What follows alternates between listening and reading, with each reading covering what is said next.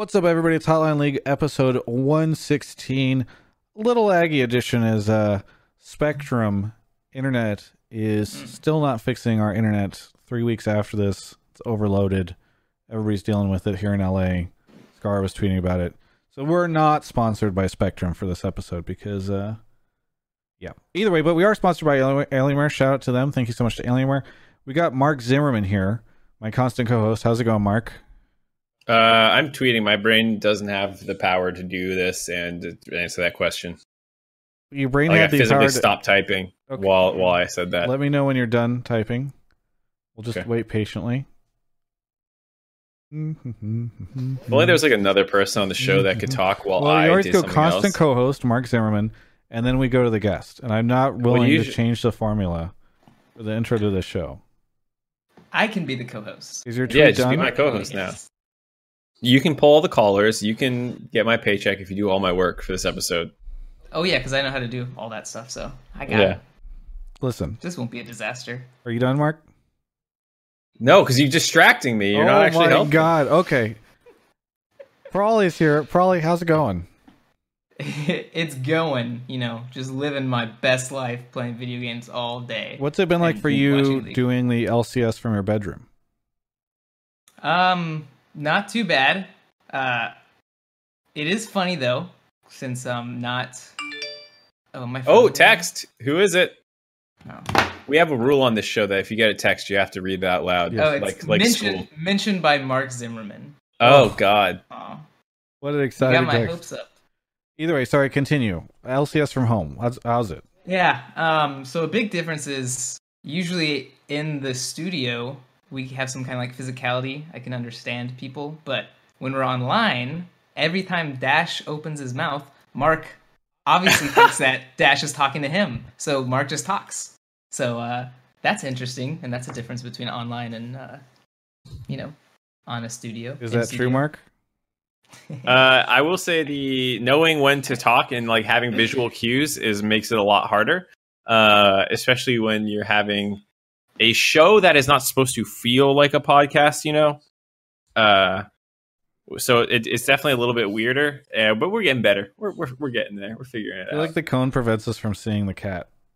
I just got to angle it a little bit more and make sure I... It's out of the way. This is, that is more cat important than being able with to the hear cone? Me. Because he seems to not really care about it, or has he just gotten used to it? Uh, it took a you know like a day or two to get used to it, but now he's he's all... He doesn't. Just, doesn't this is my life now. He's just accepted it. Yeah, he's all about it. Yeah. Well, how have you been, Mark? You want to? I, I didn't get a chance to intro you because you were tweeting, but now the tweet's done, so tell me about it. Uh, I think this speaks pretty well for my, my state of mind. I uh, started doing a puzzle while drinking screwdrivers with Ashley last night. Um, Who won? Well, you don't win puzzles. The collaborative building effort. It was only two hundred fifty-two, and we only got the uh, like out. Side frame done. We did none of none of the inside pieces. Um, so that's where I'm at. Aren't there like a million other video games? Like you could be playing Animal Crossing with her. You can't. No, I would have to buy another Switch then. You guys only have one Switch? Yeah. Oh, come on, Mark. I pay you enough. You couldn't. You, you can't like put it up on the screen and then both of you guys have a controller. No, no. Do it is. You need you There's need no two co-op? Different Switches so that you can play together. Oh. Yeah, it's not co-op. It's not we, we've talked co-op. About doing co-op games. We'll probably do them at some point, but... Uh... All right. Well, whatever. Anywho... How about you? Me? Yeah. Uh, it's been an interesting week for sure. It's been an mm. interesting week. Oh, yeah. Oh, yeah. But uh, let's talk about... Let's talk about Team Liquid. Ninth place. What the fuck? That's predicted. Wild. It doesn't really make sense that that's the second worst team in the league. I mean, I just love, like, it wasn't until I knew that they didn't make playoffs, but it wasn't until I just saw your tweet just now that I knew, like, in my mind, I'm like, yeah, surely, like, I just assumed, like, eighth or seventh place. Obviously, yeah. even though even though that doesn't make any sense because there were tiebreakers for who would make it in. Clearly, yep. those teams would be the ones that would be above. Ninth place. Yeah, it's not, ooh, we missed playoffs. We were the second worst team in the league. Well, I'd C L G, who had like a historically yeah. bad start. Like, I think halfway yeah. through the split, they had like C L G, you think, has the worst start to a split in a post-franchising era? Like, we're we're going back to uh, like velocity levels. And coast, of, yeah. yeah. Oh, yeah. Like, that's real bad. I, Twitch chat right now spamming the "when you're chasing greatness" meme, which I, I absolutely love. And, like, to add insult to injury, this has also been, like, the weirdest kind of split where it does seem like, other than C nine, every team was figuring it out. Yeah. It wasn't really like we had a whole bunch of teams that are, like, consistent and you just couldn't break into that and they had, like, a rough start. It was like, dude, everyone's just beating everyone. No, I mean, I think, I think, like, halfway through the split, there was a question about whether or not E G would even make playoffs, and they finished second place. Like, there was so much room for any I mean, team to, like, succeed. I had a joke tweet where I was like, man, after watching, like, the Immortals versus Dignitas game, it's no surprise Team Liquid is struggling to make playoffs. And, like, these are the sixth and seventh place team in an hour-long Ocean Soul game that they're fucking losing. Ocean Soul's not that strong, you know? Uh, yeah, yeah, yeah. Don't worry about it. So, by the way, uh, we are voting uh, all the different folks who have access to... The- Wait, am I allowed to say that I have it? To the player, the, the M V P and stuff? Yeah, yeah. Yeah, we talked about it on the dive that we recorded today. Okay. I don't know. Well, I don't know if I'm allowed to say that I'm part of it. Let's just say that I may or may not be part of this. But the You've people, been a part of it every split. The people, Why could you? The people who do vote in this should know that... Um, or the people who do vote in this are, are now able to start voting in it. And I don't know if... Uh, If I'm in it or not, we'll we'll find out. We'll all find out together. But, well, then how do you know they're able to vote? Um, I've uh, sources have told me. So, okay, uh, okay, okay. Hang on. the The rules are only that I you have to hold off on, on. Okay, yeah, I can only hold off on on saying. Okay, so I can officially say I'm I'm part of the voting committee as I always have been. But uh, so I think this show in particular, we can have a lot of people call in and make their pitches. I'm actually down to. to have people pitch us on, because I doubt you haven't voted yet, Mark, right? Nope, not yet. Because I think the ballots haven't come out, or maybe they just came out or something. I don't know. I, I have an email. I haven't clicked it yet, okay. though, because I'm lazy. Well, regardless, uh, so I'm down to have people pitch us. Um, so as I just bring this up now, because I think a lot of people start thinking about their takes and questions and all that stuff beforehand. Uh, but lots to talk about. But let's maybe spend some more time on the T L stuff before we start taking calls. Uh, Mark... And Prawley, question for you. This is my new theory. I want to put this out there. I'm glad I'm an afterthought on the show. I want to put this out there. Should T L trade Broxah for Xmithie? Uh, uh, no. Really? I think it'd be funny. I mean... Uh, He, we talked about it a little bit on the dive. Yeah, which, by the way, I had messaged you beforehand and said, I want to talk about this on Hotline League. This is my spicy conversation. And then I hear Kobbe from the other room going like, hey. But I'm not allowed to flame Kobbe tonight because he got the Panda Express for us tonight. So, But regardless, okay. Okay. I had the idea before I heard it on the dive. Yeah, you. Yeah, yeah. I mean, this comes out before tomorrow, too. So, yeah. Uh, but I, I think it might have... They would have got playoffs with Xmithie, I think. But... They wouldn't be like beating E G or one hundred Thieves or C nine or, or anything. So I don't think, I think it would have been a little bit better with Xmithie, but not significantly. Uh, Danon says, would I M T bench Aika or Soaz? I mean, I think they could sub out Aika or Broxah. I mean, in this world where okay. these trades aren't bound by salaries and things like that, presumably you could get Broxah and DeMonte or something in, in your, your magical hypothetical yeah, world. I, I mean, I I assume Steve would... If Steve, Steve wanted this, he could pay money to Immortals to get Xmithie's contract. I mean... That was the missing ingredient in T L this split? No, but okay, here's here's what it is. I think a lot of people look at that team and they think...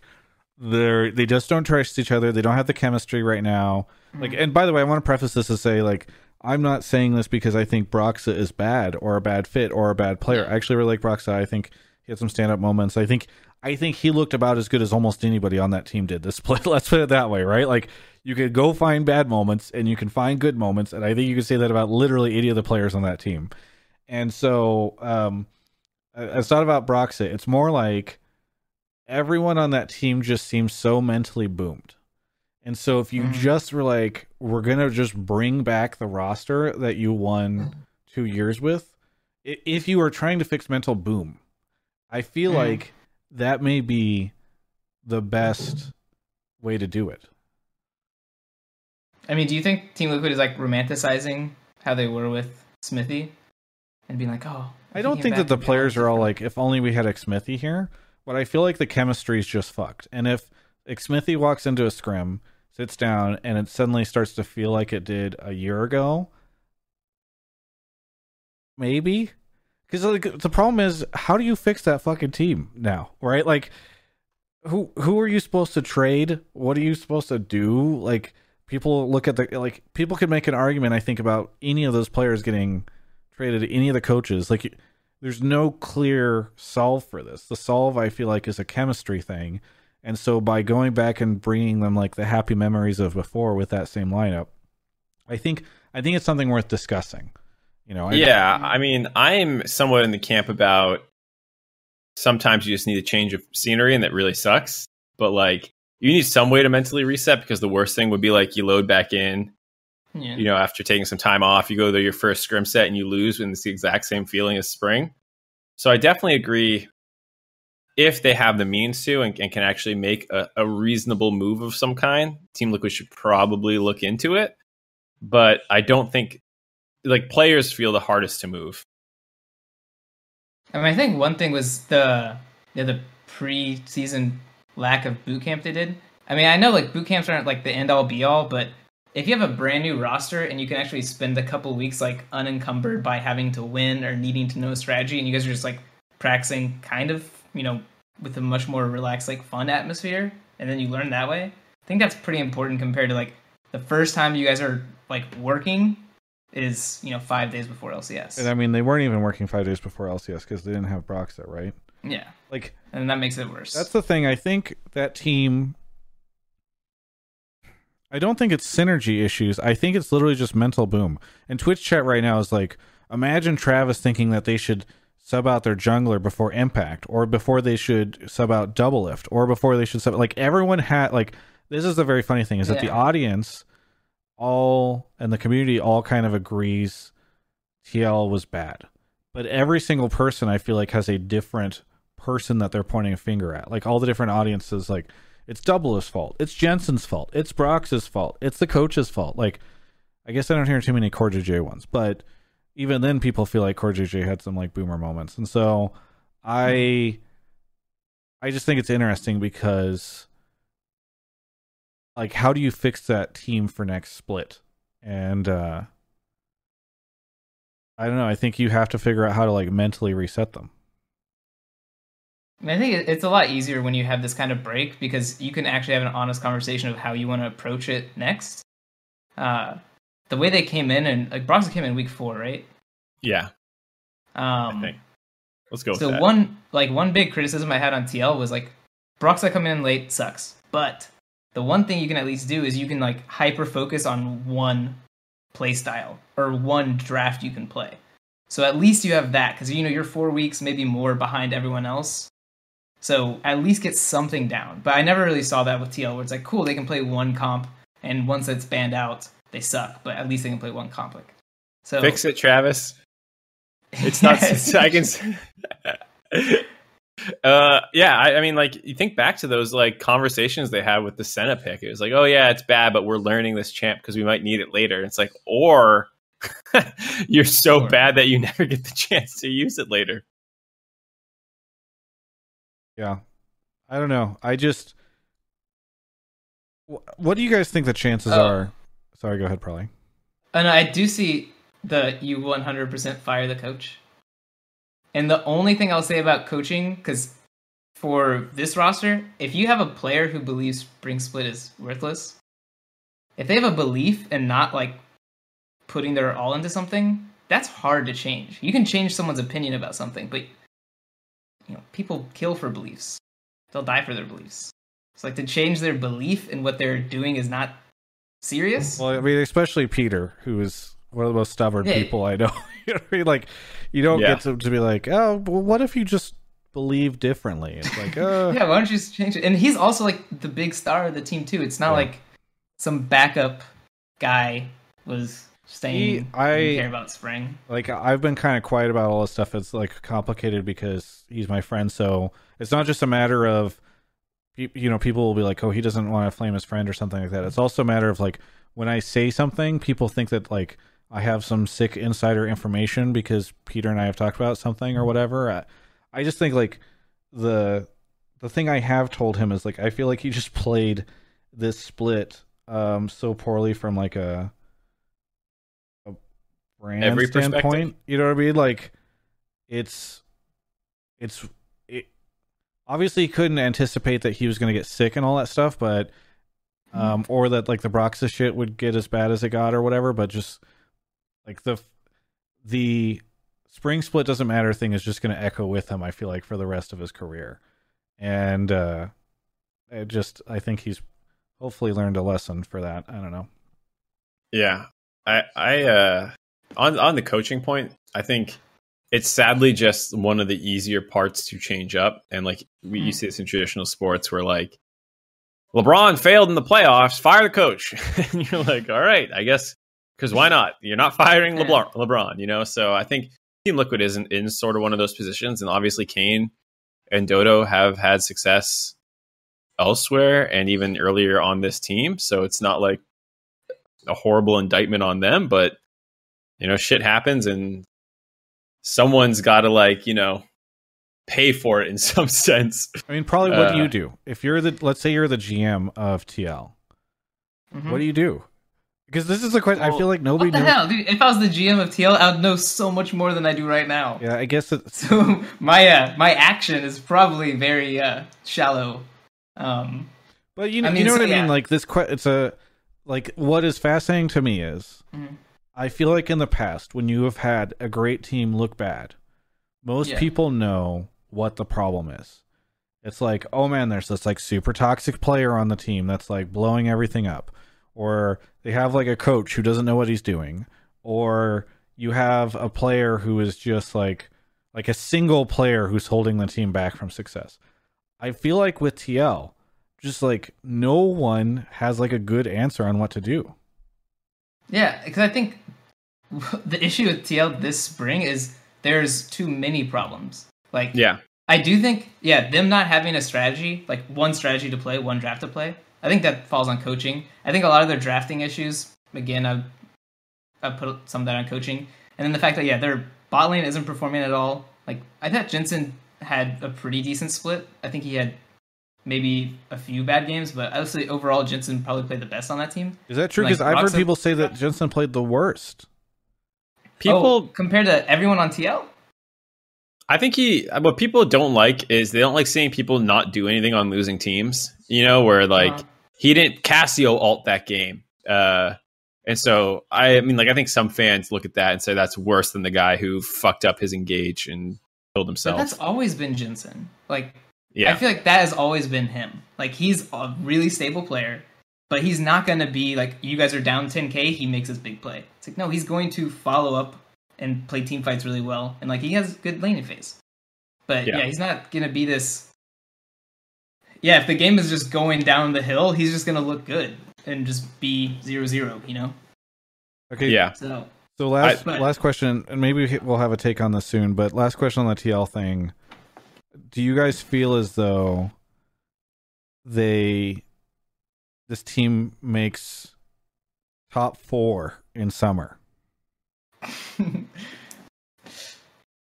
think I, they, I could I could see them doing it. I don't know if they do, but I mean, I, th- I think everyone in N A is super inconsistent, um, and I don't think.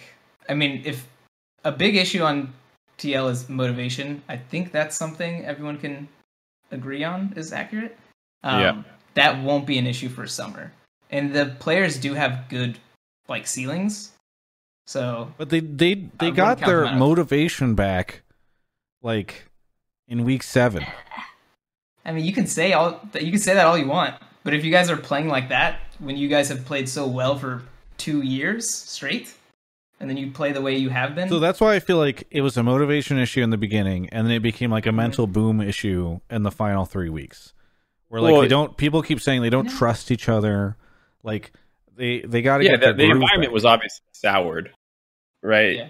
It was like we like the interviews and stuff we've seen come out, the deleted ones. You know, that's not that's not a well functioning team. Uh, talking like that, so. I think it is beyond just motivation issues, but when you were talking about like what things you can attribute to who, you know, like obviously Doublelift's attitude and his level of play is like his problem a little bit, but you can also say, I know Jack tweeted this out and it was something that in retrospect, I'm like, yeah, that is true. Like they, they didn't do a training camp. They decided not to. Uh, that's like the definition of complacency. And they did it with the, you know, good intentions of preserving themselves to not get burned out over what was expected to be a long season. But that's putting the cart before the horse, where you're like, yeah, we don't want to get burned out after w- winning spring and going to M S I. And it's like, well, you're not in playoffs. Yeah. So I, I think, you know, you can, if you want to just spend an hour, like writing down all of T L's problems and like breaking them up, like whose fault was this one? You know, you, you could probably do that, but I don't, at the end of the day, when you start looking at solutions, I don't think that there are any easy ones. All right. Well, whatever. Let's start taking some calls because uh, I'm sure there's going to be a ton to take. Mark, have you started polling folks? Nope. Okay. Well, if uh, you want to explain how the show works. Yeah. Well, can you get rid of this? This server requires two-factor authentication thing in the Discord. I can't, there's, there's a res- unfortunately. It says resolve, but I don't want to click that button. Um, I don't, yeah, I, because, I can't help you. But it's shrink. It's like cutting off the space I have to I don't, work with. I don't even have that on my Discord screen. I can't help you. I don't know what's going on. Oh, I... Yeah. Ah, fuck this shit. I don't want to two-factor my Discord.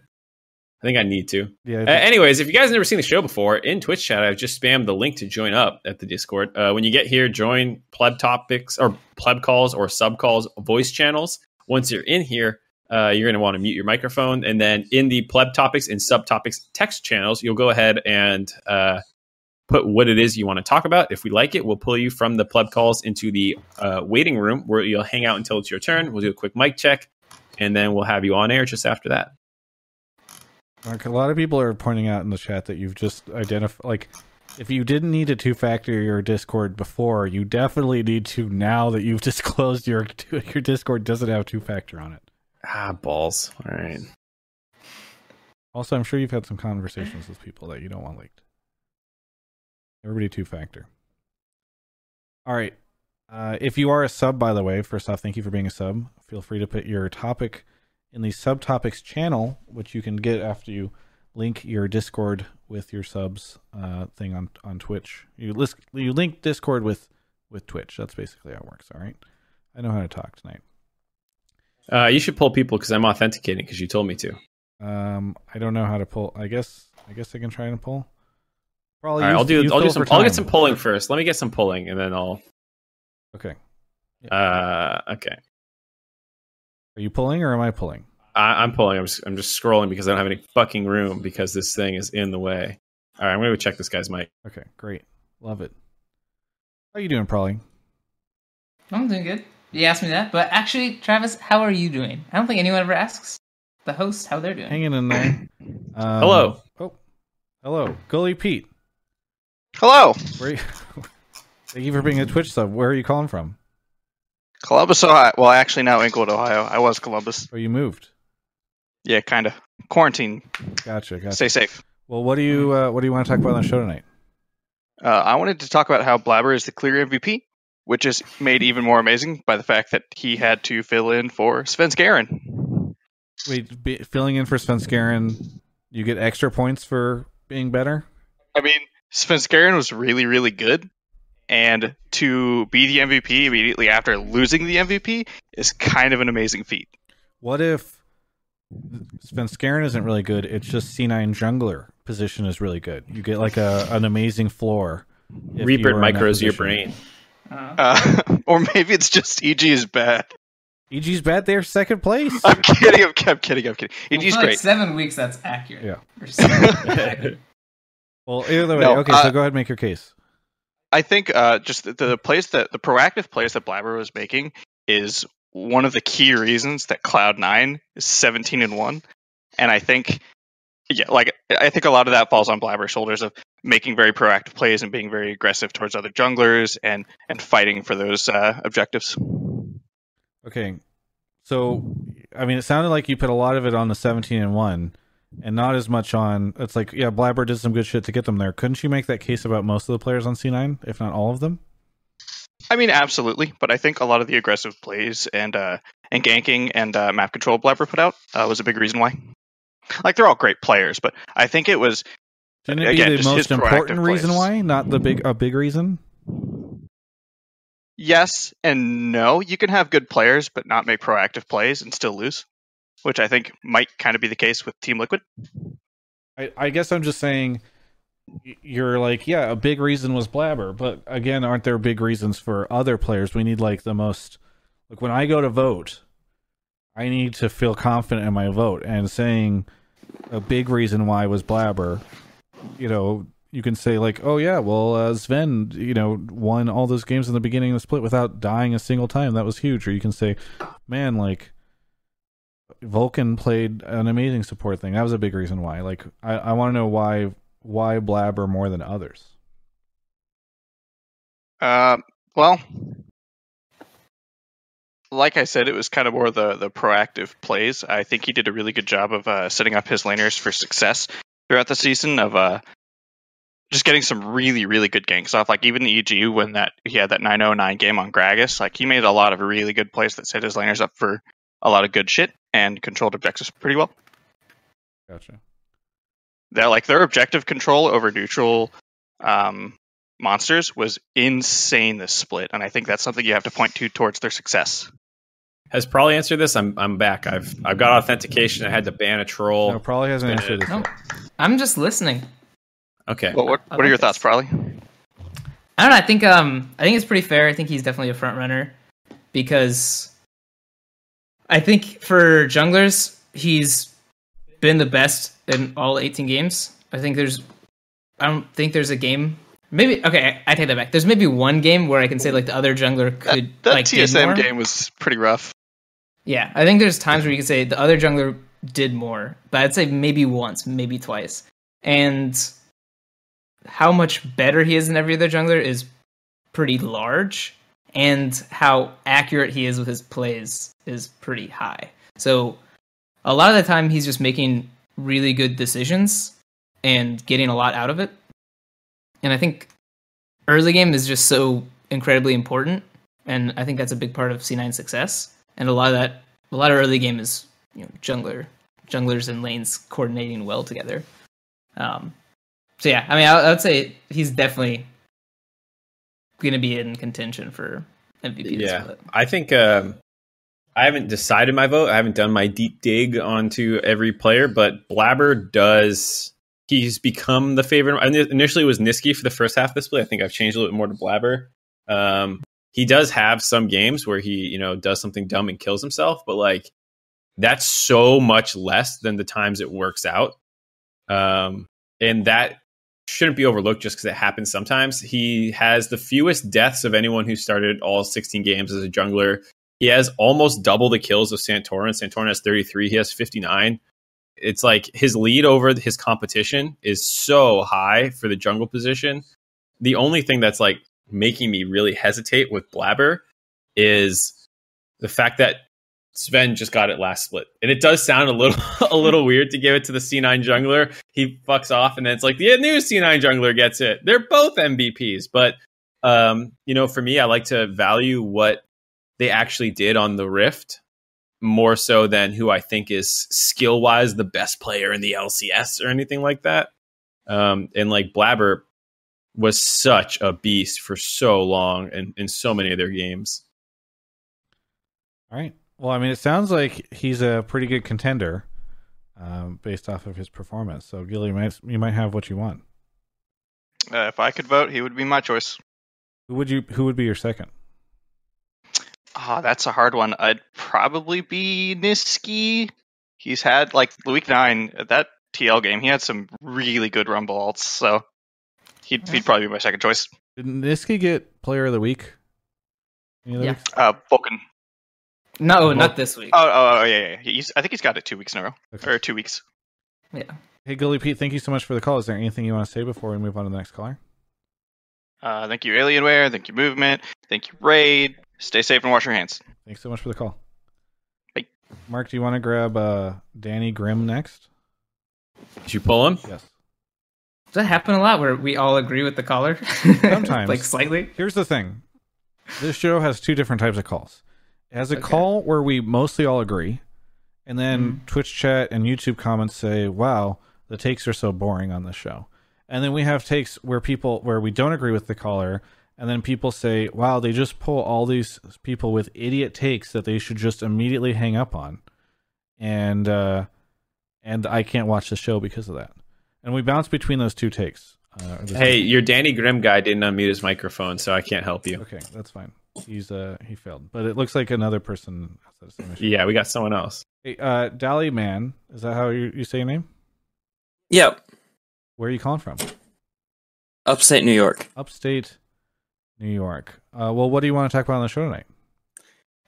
Uh, my topic is that Doublelift will not be on T- Team Liquid next split, and they will bring in Sneaky, and they'll easily be a top two team with that roster. Because I think the main reason they brought in Broxah was because they wanted to have jungle mid synergy, and T L doesn't play ju- jungle mid, they play bot lane. So with Sneaky, he's a better weak side bot laner, so I think that would be an, a better fit for T L in their current iteration with Broxah. That's hot. It's pretty hot. Who wants to who wants to hold try and grab the hot take? I don't. I, this is too hot for me. I'm gonna burn myself. I mean, um, okay. I'm gonna say one thing is the way that uh, them playing around mid, I don't think was hindered this split. Um, mostly because they brought in Tactical, and they still didn't play around mid. And if T L is such a bot-centric team, bringing in Sneaky makes less sense. So it's like they have to force this playstyle if they want to get Sneaky, but. It's kind of goofy because playing around mid and having a weak bot doesn't work well. Because if your bot lane's getting pushed in, they're going to roam through the river and control mid, and then your playing around mid doesn't work well. All right, let's so, dissect. Hang on. Let's dissect okay. this take, though. Before we even get to the Sneaky thing. Gotcha. Are we is all one hundred percent not... sure that Doublelift is on this team next split? Yeah, I'd be pretty sure. But I don't yeah, know. I think so. Uh, this might not change next split, but I could definitely see T L making changes before next year. Yeah, because I mean the contracts are all up at the end of the year, so yeah. I just like like from from the outs like Doublelift has been, and I, I'm going to preface this by saying I don't have any like additional info on this. I don't have some sort of secret line. I'm not talking to Steve or Peter and hearing about them doing trade stuff. All I know is what.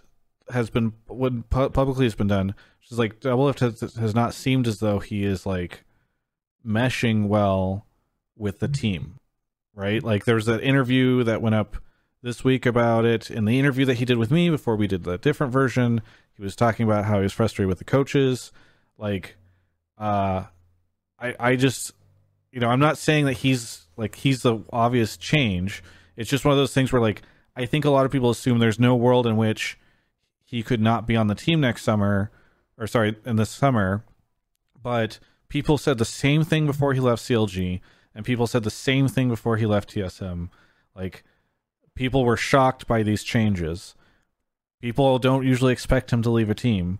And so I just am curious for you guys, like, you know, as we're taking this call, and the take is Doublelift won't be there and it'll be Sneaky, we immediately jump to the Sneaky thing, which makes me wonder, like, are we so like?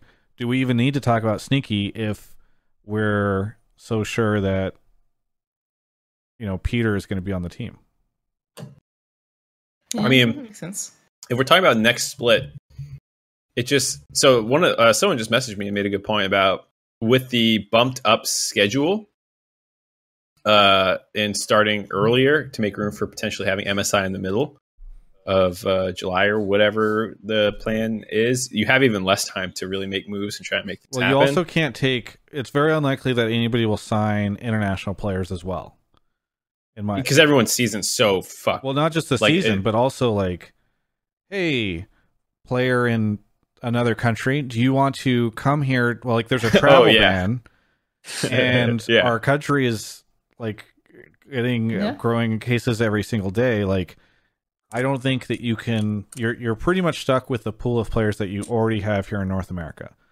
Right. So anyways, my, my, my overall point is just that like it's super, super hard to make anything happen between spring and summer normally. And this is a horrible, horrible situation that we're in. So it's very unlikely to have anything possible. So that, just for that reason alone, even if there is this rift between Team Liquid and Doublelift, I just don't like other than him being like, don't play me. Like that's that's like the extent that or or maybe Team Liquid's like, you don't get to play. Like either way, I don't think it's like a trade him and find some new talent. It would probably just be like Tactical and Doublelift's bench.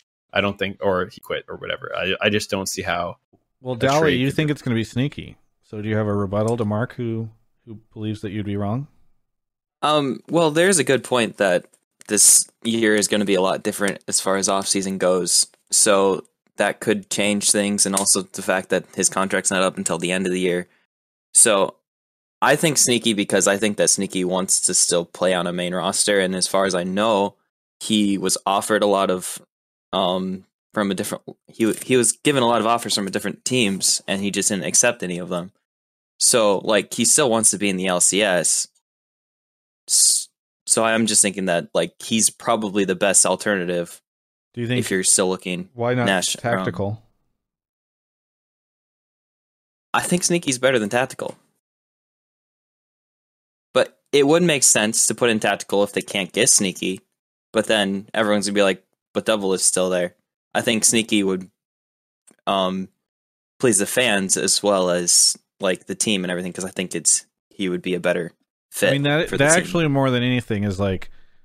In losing Doublelift, one of the biggest things you lose as a team is like the the brand, right? Like T S M, but Sneaky also has his own brand. And that's my point. So that would bring in like, other fans. Yeah, that's my point. Is that is the biggest reason why I can imagine them using Sneaky rather than Tactical is because if you're losing Doublelift's brand and uh, sort of following and all that stuff, replacing it with another big name would be uh, a good option. I mean, at this point, I don't think your I think your brand concern is more about fucking getting ninth with this roster and being a bit of a. You, you say that, but whenever Steve goes to sponsors, you want to be able to say, "I've got, you know, one of the biggest faces in the league on my team." Yeah, that's that's a, that's the cherry on top of the you non-existent say that, Sunday, right? But that is not necessarily true. I bet you right now, C L G would much rather have like which which which player has Steve got for. Uh, followers over performance. Which player has he got that wasn't just like a really like the best player he could potentially get? When has he made this decision? Um, I don't know. I mean, I can't think of too many times whenever any team has made this decision. That's my point. Is that people put performance number one above all else? And like, I just. I feel like once you have all the orgs are in a very different place than they were a couple years ago. They all need to generate significant revenue streams. They all have large sponsorships attached to this stuff. And you got to imagine that a huge amount of like, there's a reason Doublelift is the only person in any of these ads on the L C S broadcast. Like he brings so much tremendous monetary and sponsorship value to your I brand. Feel like you're we're just talking past each other. I understand the value of fans, I just, I'm dude. Saying, you're saying, when has this ever happened before? I am saying it hasn't needed to happen before. We're in a different world now. I think if he got Sneaky, it'd be because the finances worked out and he thinks Sneaky's better than Tactical. And if there was a no-name fucking... person he could get that was better than all of them, he would get that person. You don't think Steve would be worried about losing all that brand following? I don't think so, no. I mean, Team Liquid has had times where their their roster was like Golden Glue, Rainover. Yeah, nobody gave a shit about T L before then. And they fucking sucked. That was the problem, was that they were ninth, not that that roster wasn't... Like, C nine doesn't have that many popular players. None of their players are over one hundred K on Twitter. Currently, I'm pretty sure. I'd have to double check that. But they constantly shelved their popular players for better talent. And what do you know? They're the best team in the league. Maybe if people are thinking this way that you're suggesting, they need to stop now. I don't know. I guess, I guess, uh, I think that there's more to, that goes into a uh, player signing than just, is this going to make my team better? That's what I think. I, yeah, I, I, I agree. But no one's going to argue that. Yeah. All right. Dally, man. So when you're at ninth place, not doing very little will make your team better. Listen, it when you're chasing greatness, it's not about what you say. It's about what you do. That's what people need to realize. Truth. Dally, man. Yeah. Thanks so much for the call. Anything uh, you want to say before we move on to the next caller? Yeah. Um, shout out to my Um, team at F L C C. We're the first accredited esports program in you know in um, New York um, at a community college. So just want to give them a shout out. And yeah, that's about it. Thanks so much. Have a good one. You too. Want to do one more caller? Yeah, sure. Got oh man, we've got so many people in the wait room. We got to go through these a little faster. Uh, some shout outs to some subs. Anero, thank you for twenty-six months. Anero is sick in a in his room right now. Um, hopefully he is okay. Quelchinator for the four. Roberto thirteen. Ririkiri for Sold Out Napkin. Danny Grimm for ten months. Shelled Easy for uh, thank you for gifting us a tier two sub to Asaka six. That's very nice of you. We've got Danny Grimm here, who hopefully has resolved his microphone issues. Danny, where are you calling from? Hey, Redmond, Washington. That's what I figured. I was working from home. Interesting, as you can maybe hear. Oh, there's a child in the background. Yes. Oh, I didn't know you were a father. Either way. Yeah. Uh, I had hoped to have you on as the second caller, but why don't you go ahead and give your take? Okay, so my take is Nisqy is clear M V P for the split. Easily. You see what I did here, Mark? You got another opinion on this? Yeah, I hate exactly. It. I hate it. I'm orchestrating conflict on this show. All right, Danny. Prolly and Mark both went in on, and I'm undecided. And I guess that technically they're undecided too because they haven't voted. But they both agreed Blaber's number one. Uh, why? I said front runner. Whatever. They both agreed he's the front runner. What? There could be multiple front runners. What? You just said the front runner. A front runner. Danny. There. What is why is why Nisqy over Blaber? So first of all, I'm not gonna talk down Blaber. If he gets M V P, I'm more than happy. Uh, the reason I think Nisqy should get M V P is, well, it's kind of twofold. The first one is I think uh, so I was looking at his stats and he basically played every kind of champion mid. So he played control, poke, assassin, tank.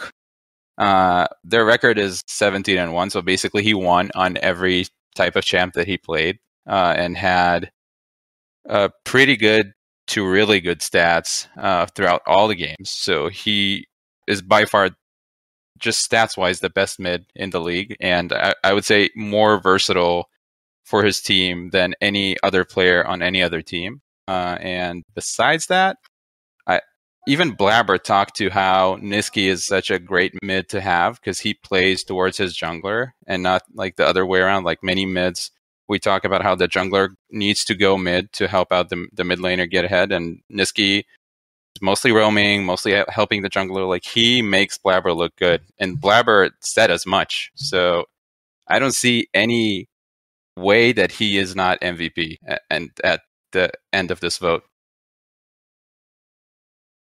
I think uh, some of the things you're saying is why I feel a little weird about putting two uh, C nine junglers as the M V P back to back with different people. And then like the one consistent factor is like, who was their mid laner? And that was kind of what I was hinting at before. Uh, he does seem to be an incredible mid laner for setting people up. He roams really well. He does all these things. Uh, like you said, really versatile. That's all great. Uh, but I guess where I'm currently landing a little bit uh, is that he's setting, like we're saying, he's this great player. Every jungler wants to play with a mid laner like that to unlock them. And then like, it's like an alley-oop and then the guy dunks it, you know? And Blaber's the guy dunking.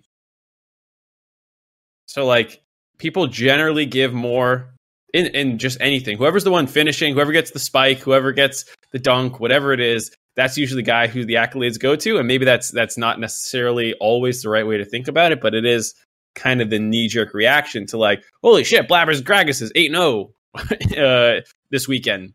He just slant, he just beat the hell out of everyone. So like, that's kind of where I, I I'm right now, where I'm I'm totally in agreement that Nisqy is super good, but Nisqy is is setting a lot of people up, and I think maybe Blaber is the primary recipient to look better. I don't know. Yeah, I mean, it makes. I guess the question is, is Blaber are are the C nine junglers making Nisqy look good, or is Nisqy making the C nine junglers look good? Well, the other thing too is Blaber played even when they had Jensen, right? And he was still the highest win rate M V P jungler then, and was popping off. And like, so I think you can't. I don't think he. You can divorce him a little bit from from Nisqy. Um, and I will say the way Nisqy's playing now is not the way he was playing last year. It's much yes. more unique this year. Um, and kind of to Mark's point is, yeah, it's been said before, but yeah, when you have all these really strong laners, the jungler gets so much freedom to do whatever he wants and can look great because I have so many winning laners. Wow, where do they all come from? So, I mean, I don't have like a big argument against Nisqy or against Blaber because I think both of them are like, it's going to be hard to decide really. Um, but yeah, I think to Nisqy's praise, he's he's the only one playing this style in N A right now with this big of a champion pool.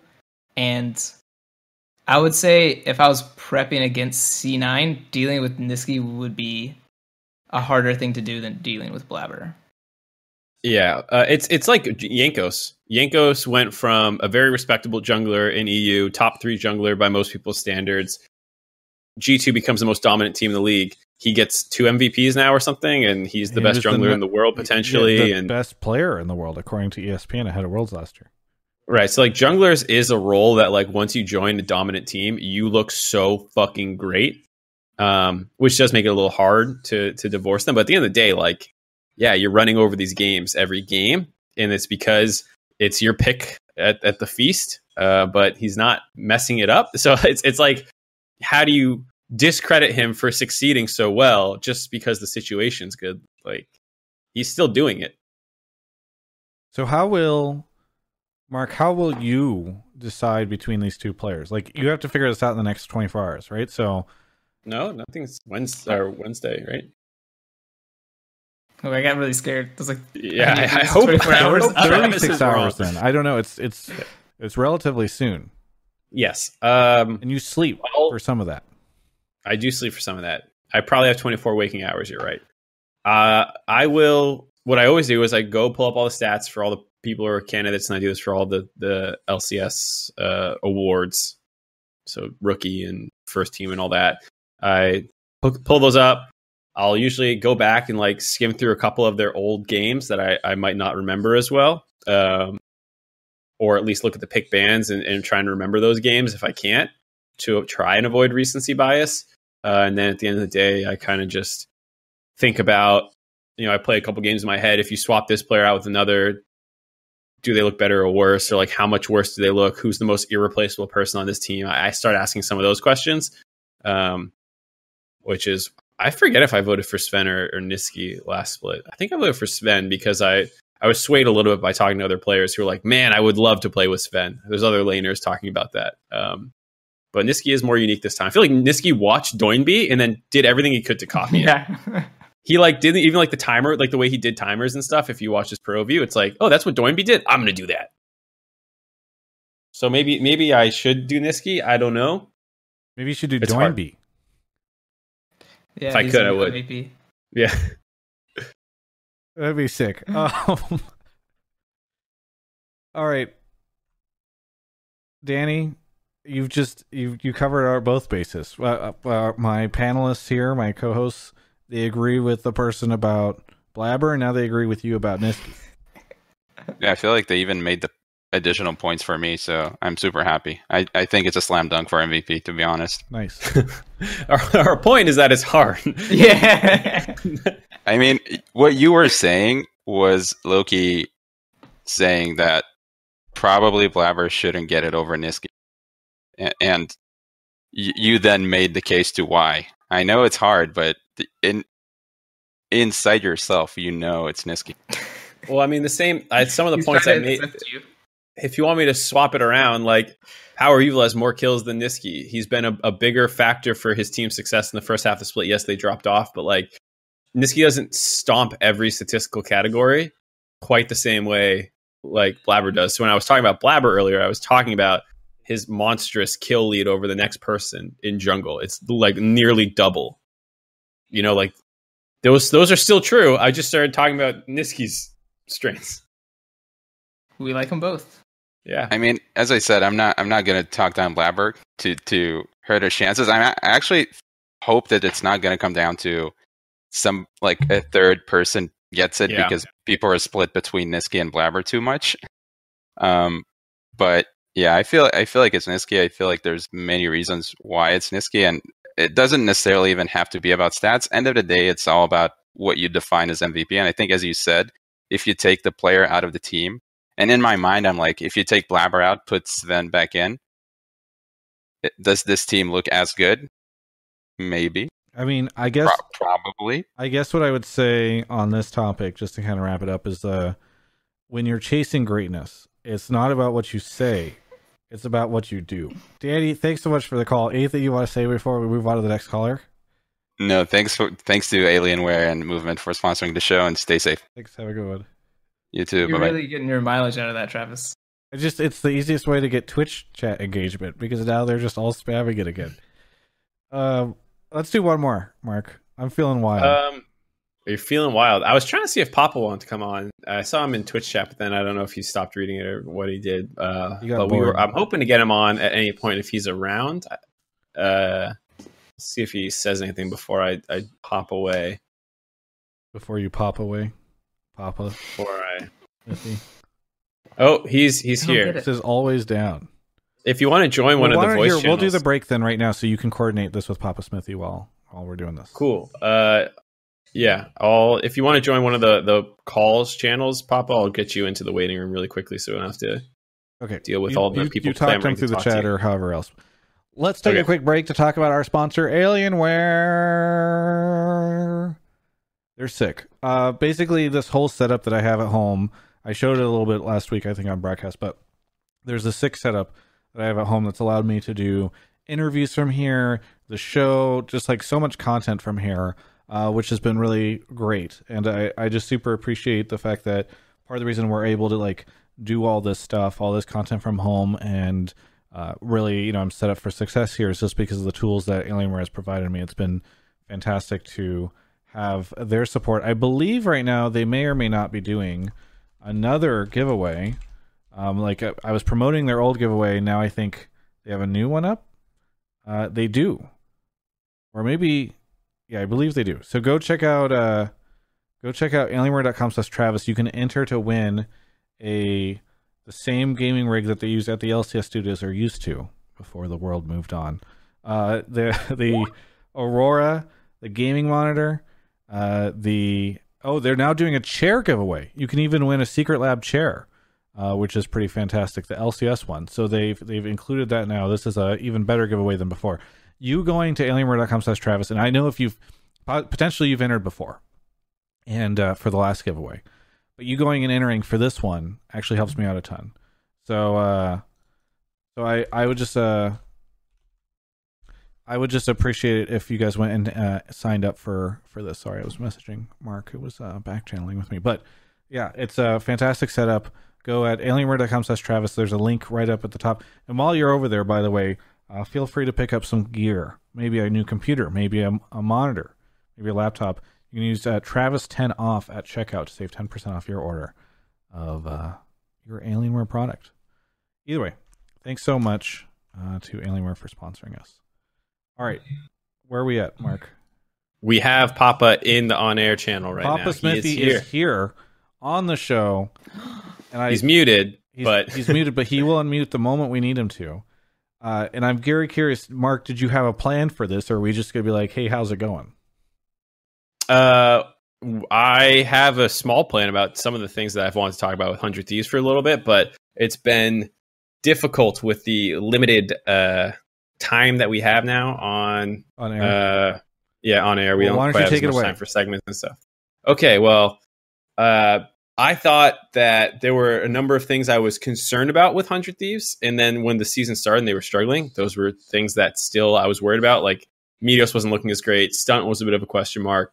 Uh, Ryoma was obviously one. And one of the things that Papa said from the very beginning with Ryoma was like, we don't, you know, he, we're taking a shot on him. They weren't like, this is the guy for sure, one hundred percent going to run it, you know, going to crush N A. But they said they saw a lot of intangibles in him. And I felt like that was one of the things I kind of started to see more as the season went on, when I was watching his, how his LeBlanc was positioning. And like, he was good about finding his moments and opportunities and stuff like that. Um, as well as they went on a seven two run in the back split. And so I thought one hundred Thieves deserved a lot of credit for turning things around, and the coaching staff for, you know, I always think coaches are, are very important. If a team's going to go on a late season run or improve over the course of a split, that's one of the most important things I I, I try from the outside, Wrap at least, up, to measure coaches by.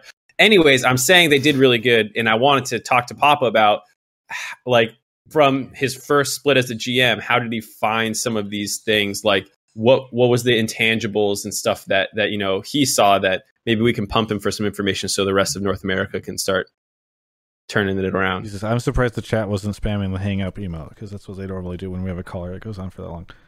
Papa well, Xmithie, I'm, I'm better than a caller. What do you think? Hello. Uh, there's a lot to unpack. Um, mm. And that take, Mark, it's like definitely a, a cool yeah, story, that, bro. There's a word vomit of like, I've been waiting to talk about this for three weeks and blah.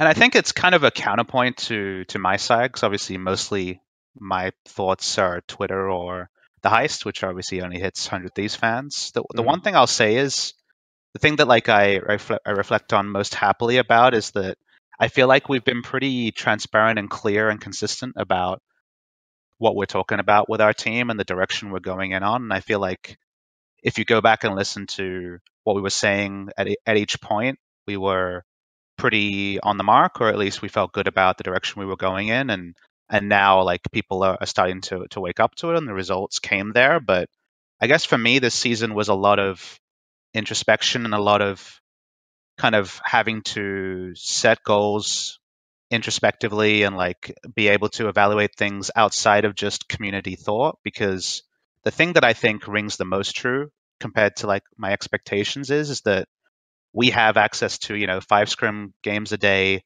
four to five days a week of scrims, and, and the fans have access and the pundits have access to two stage games. And it's kind of, you need to know you have the right people to make the most of that info, but with that info, can we make good conclusions and can we plot a course is kind of what's on us. And I feel like that's an area we have been able to deliver on pretty well. I think uh, I definitely understand your point about being consistent throughout the whole split with messaging and stuff, uh, where some teams, we have the best front office in uh, or whatever. Kel being great got into it again on Twitter today. Yeah, it's so funny. So, like, I would say Papa at least has done a good, better job with his uh, public messaging. Uh, and, Get into and the nitty gritty. What do you want to yeah. know, Mark? You got all the questions. I'm here to all give right. you that. All right. So I think one of the things most recently on people's mind that I think would be interesting to get your perspective on was, why did C nine choose you guys? Or like, have you, has the team thought and talked about this at all? That's something that is, is really prevalent, just happened today.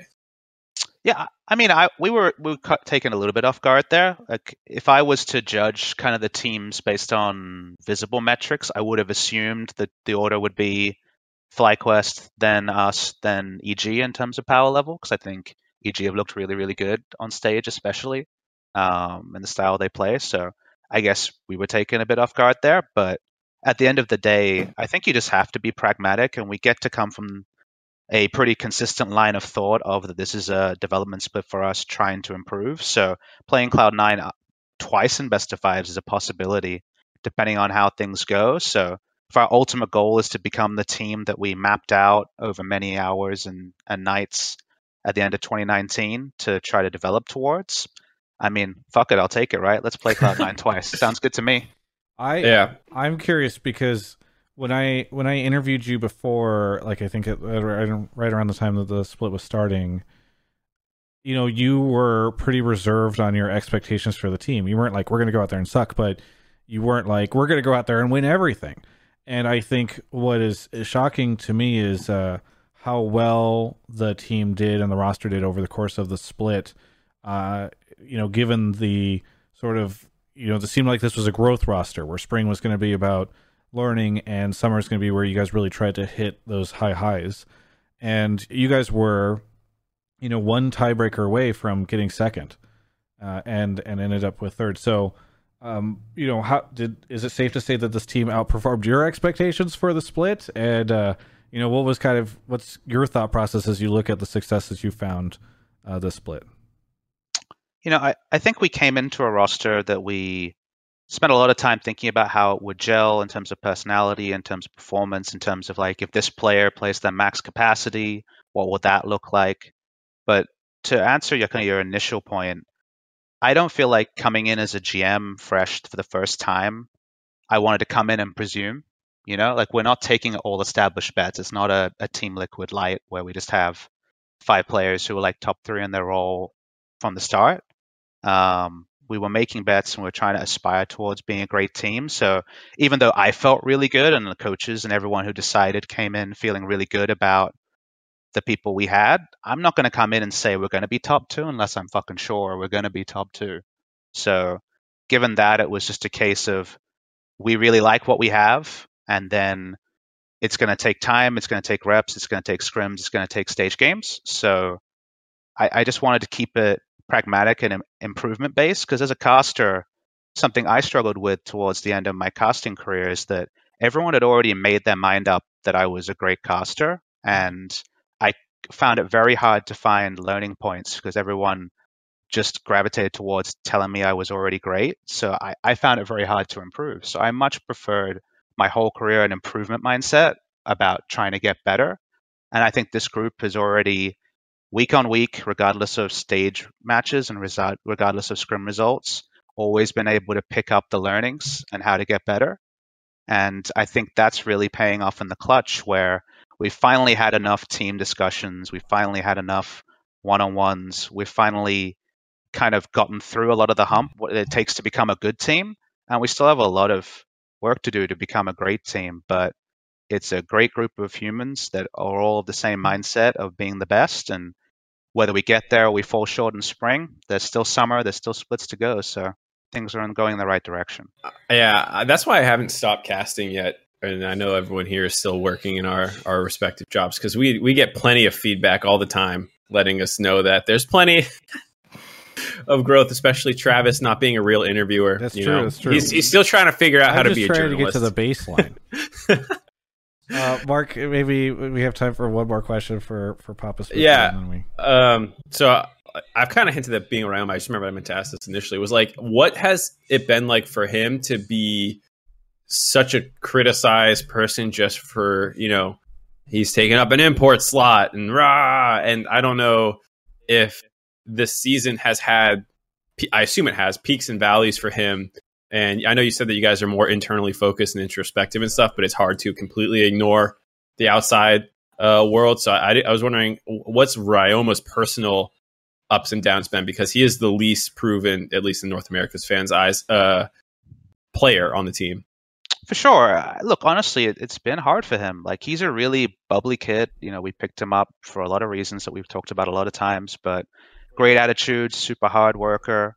Um, internally, he was very early in the piece, whether it was the European boot camp or scrims and the like, able to show us that our suspicions were correct about kind of the direction he was going in. Obviously not the finished article, but stage games in the first half of the split especially were not, you know, fantastic from him. He wasn't converting everyone into believers super early. And then to be hated for not being someone else, you know, to be hated for what you're not rather than what you are, I think is hard. Like, you know, he was hated for not being the players people wanted to see on the roster. Even though he was our first choice, he clearly wasn't the community's first choice. And that's a lot to put on a twenty-year-old who's never left Australia, you know, like it's it was hard for him. But internally, I think he was, you know, hitting all the metrics we had for him, and we definitely are not the sort of team to allow someone to coast. Like, he is someone who models himself on the best and tries to aspire to get there and isn't happy till he does get there, and he still has work to do there. But I think overall, especially the second half of the split, like if you're still following the same kind of logic that you were in the first half, I think you're ignoring how consistent he's been, you know, in the second half. Is he popping off every game? No. But is he doing what we expect of him and what he was not able to translate on stage in the first half? Yes. So honestly, I have a lot of respect for him because he was in a position where there was no real way to change opinions unless you were kind of like Bjergsen in your first split kind of thing. And all he can do is keep being consistent, keep being what his team is asking him to be. And then it'll st- still take time. Like people will check in, maybe watch a one hundred Thieves game every now and again. And then, oh, maybe this was one of his good games. But I think people are sleeping on the fact that there was uh, a lot of good games in that second half there. And I think we all saw it early. And I hope the fans kind of catch up and see that we hope he's around to stay because he's got a lot of growing still to do. Yeah. Hey, thanks so much for the call, uh, Papa, or for call- calling in as, as Mark dragged you. Uh, really appreciate it. Anything you want to say to anybody out there before we? Uh, yeah, anything, any topics you wanna you wanna call out? Not really. You know, I'm not gonna come in here with any woe is me or like any kind of hot takes. I just think uh, I'm really proud of what our team has been able to put together here, and it seems like it was largely kind of not kind of in. It was in the rearview mirror compared to preseason favorites falling short and things like that. All I can say is we'll keep kind of following our same internal logic. We'll keep being honest with the fans and kind of sharing what we're trying to do, and we'll keep fucking tirelessly moving till we reach the sort of lofty goals that every team's looking for, and that's championships and worlds. Thanks so much. It man. Seems like a lot oh, wait, of I've, I have one thing to ask Papa real quick. I'm all listening. Right. All right. So you talked about you weren't sure why C nine chose you because, yeah, you had your little power rankings. Do mm-hmm. you believe C nine picked you because they want you to assassinate T S M? I can't. I, I think logic like that. It's like such a sexy storyline from the outside. So but I yes. like the idea. Say yes, please. I, say I, yes. I, no, I, I think I have no belief there. I think they have. They feel like they have the highest chance to beat us, so they took us, and it's on us to prove them they're wrong. Papa Xmithie says he thinks that they are the T S M killers hired by C nine. That's what he should say. That's what I heard. Yeah. Assassins. Thanks so much, Papa. Hey, oh, go ahead. It's all good. No, no, no. It's all good. Thank you very much for having me. Have a good one. I did see in Twitch chat a lot of you guys were asking for us to ask him about the M V P vote. One, he's a coach, or I mean, I, I think he might be on on the uh, the ballot. He's not a coach, excuse me, but um, some org people sometimes are able to vote. I'm not sure if he is. Uh, and also, uh, oh, he said Blaber in chat, so there you go. I thought he was just going to say someday one hundred percent. Uh, so that's why I was like, it's not going to be a great question, but guys. You but, can't vote for your own team, though. Uh, you're right. If you can vote and you're a member of a team, you can't vote for your own team. Yeah, uh, yeah, yeah. Let's yeah, grab our right. next caller because we've got uh, okay. we're running a little, a little slow. Too much to talk about tonight. What are, you, what are you talking about? We have so long. We got forty-five minutes to go through four calls we've been taking. Okay, he left the channel as I was trying to defend myself. Impossible Katana, thank you for the eleven months. The best cliches: Osu, uh, Gloaters. Hero one C E, Ichiryu, Sir Cattle for thirty months. Oh my God. It's crazy. We're going to get to thirty-six months soon. We're going to get to three years. It's going to be wild for me. Cypher X, thank you for the Prime. Sir Malafact twenty-one. Pluto gifted a sub to Avali. Uh, thank you. Avali needs all the subs she can get. All right. We got Wicked here. I'm assuming that this is not the Wicked I tend to think of because this one has an E in his name. No. Yeah, your accent is not what I was... Uh, where are you wow, your from? English got so much better. Yeah. Where are you calling uh, from? I'm calling from uh, Sacramento, California. Sacramento. How is it up there? I hear it's actually kind of crazy. Uh, yeah, yeah. Everyone's uh, sheltering uh, at home. Yeah. So pretty, pretty boring. No. Well, uh, what do you want to talk about on the show? Uh, so I wanted to discuss uh, that T L not making playoffs, uh, not being a very big deal, and that they don't need to make any roster changes and coaching staff changes. Okay, would you say them getting ninth place is a big deal? Uh, no, I mean, so I think people, like a lot of people, in, and so even like, I feel like it's really overblown, especially with the, the casters, L C S casters. Wait, would you say, would you say, just please tell me right now that your take is going to be, it doesn't matter because spring split doesn't matter. So nice play. No, no, that's not, that's not my take. Okay, that's not damn my take. it. I actually kind of wish that was no. your take because I just think it would be fucking hilarious. So, um, T like T L, the organization just had a lot of issues this whole split. Uh, Broxah had the visa issue, so he didn't play for, I believe it was four weeks. Uh, they were playing with Schernfire. Uh, Doublelift was sick for a week, and then he was benched. So I believe his motivational issues were an actual problem, but I think the bigger issue was that it was just poor decision-making from uh, the organization, which can be fixed going into Summer League. Summer right. Split. I mean, so c correct me if I'm misunderstanding your take here. Your take is not getting ninth isn't a big deal, but like looking forward, people shouldn't be panicked and looking for roster and coaching moves. Or are you saying that even getting ninth in spring, who gives a fuck? Uh, the first one. Okay. Okay. Cause that, that's, a, that's a lot more reasonable of a take than, than including you, the second. You kind of called out the casters though, Wicked. And I assume you also mean like the analysts and stuff, like the broadcast personalities. Can you, yeah, can you elaborate a bit on that? Well, and it was just because of the reasons I brought up earlier with with all this the the roster changes that they were going through.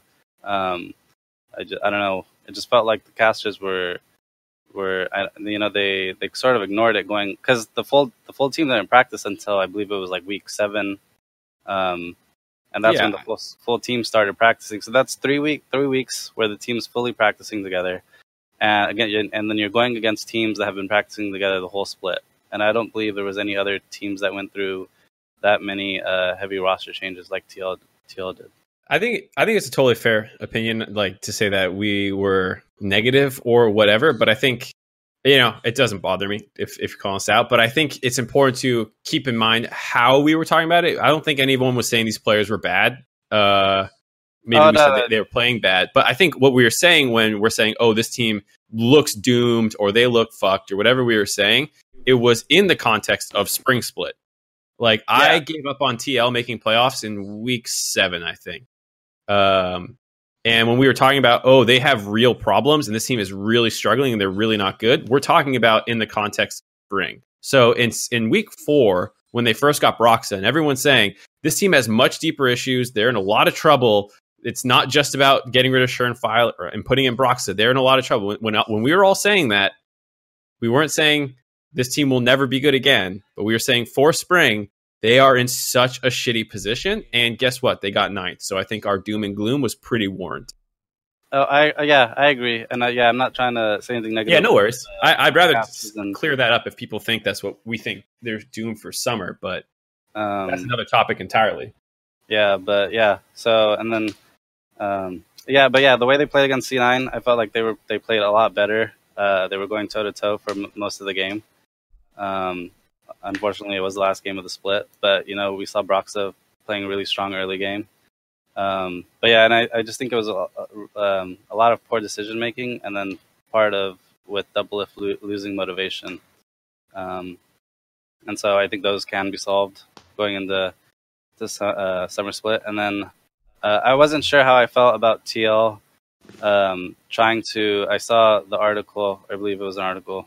Um, where they're trying to do more of a demo like a democracy with the shot calling, uh, like everyone's calling together. But I don't know if that that would work on a team that's only been practicing together for three weeks with the full squad. So, probably question for you: Wicked seems to believe that T L fans shouldn't be worried about summer because these problems are solvable and it's just like an organization issue. Is that fair? Should T L fans not be worried for summer?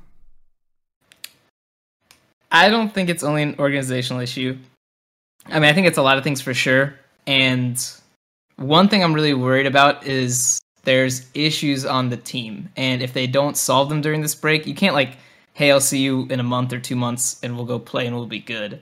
So my issue is like, if they do have these trust issues or internal conflicts with the players or with the coaching staff, if they can't resolve that in time for summer, because if they're taking a break, how are they going to resolve anything? So that's what I would say would worry me for T L going forward. Um, because, yeah, the issues that they have, I know you're saying they only had three weeks of practice, but if you look at any of the L C S teams, or not any of them, but like take a good look at like some of the L C S teams in three weeks, you can like guess their playstyle or their identity, or you can like guess their strategy going into the game. When I was watching T L, I never felt confident of like, oh, they're gonna play this way, or scaling, try aggressive, this. Or yeah. yeah, it's like, oh, they're gonna try to play around bot this game. Like I couldn't even see an early game that I could follow from game to game, and early games usually the first thing you learn as a team. So I wasn't like, cool, Broxah can like do this, and I can see how they do it every single game or something similar. Like they always wore this spot every game. Like little things like that I couldn't even see with T L. Um, so that's where I'm very critical of them and how they developed this split, is like the really basic stuff. Like if they were getting to thirty minutes and then losing because they had bad macro, I'd be like, cool, they didn't have practice. But like they can't even get out of early game consistently. I know the C nine game was a good game where they actually got pretty far, and maybe that loss was more on the fact that they didn't have enough time to practice, but I didn't see them get to that point many games. And for a roster with that good of a, you know, skill floor, all the players are individually good, they should be able to at least get to fifteen minutes, because you can get there without having like a main shot caller. Like you can get, you can kill the first turret without having one guy shot calling the entire map. Yeah, so I think I, yeah I'm I'm in a pretty similar boat as probably, because I somewhat think the points Wicked is making are valid, where you can, because T L did have a ton of excuses to pull out of their pocket for why this split went wrong with the Visa and Doublelift sick, and we made some bad decisions around boot camp and swapping players out, and our drafts weren't great. And so if we just really buckle down next split, we'll solve all of those, because because there are so many uh, problems, and like you're saying, Wicked, a lot of those are solvable for the average team. But I don't think T L is currently, you know, the average team, in a sense where you have such high expectations, you failed so hard, and you want to instantly get back to winning. And so like if you have these lingering resentments or trust issues like Prolly was talking about, you can't, it's much harder to fix those, you know, symptoms of what is the underlying problem of our team doesn't get along fundamentally.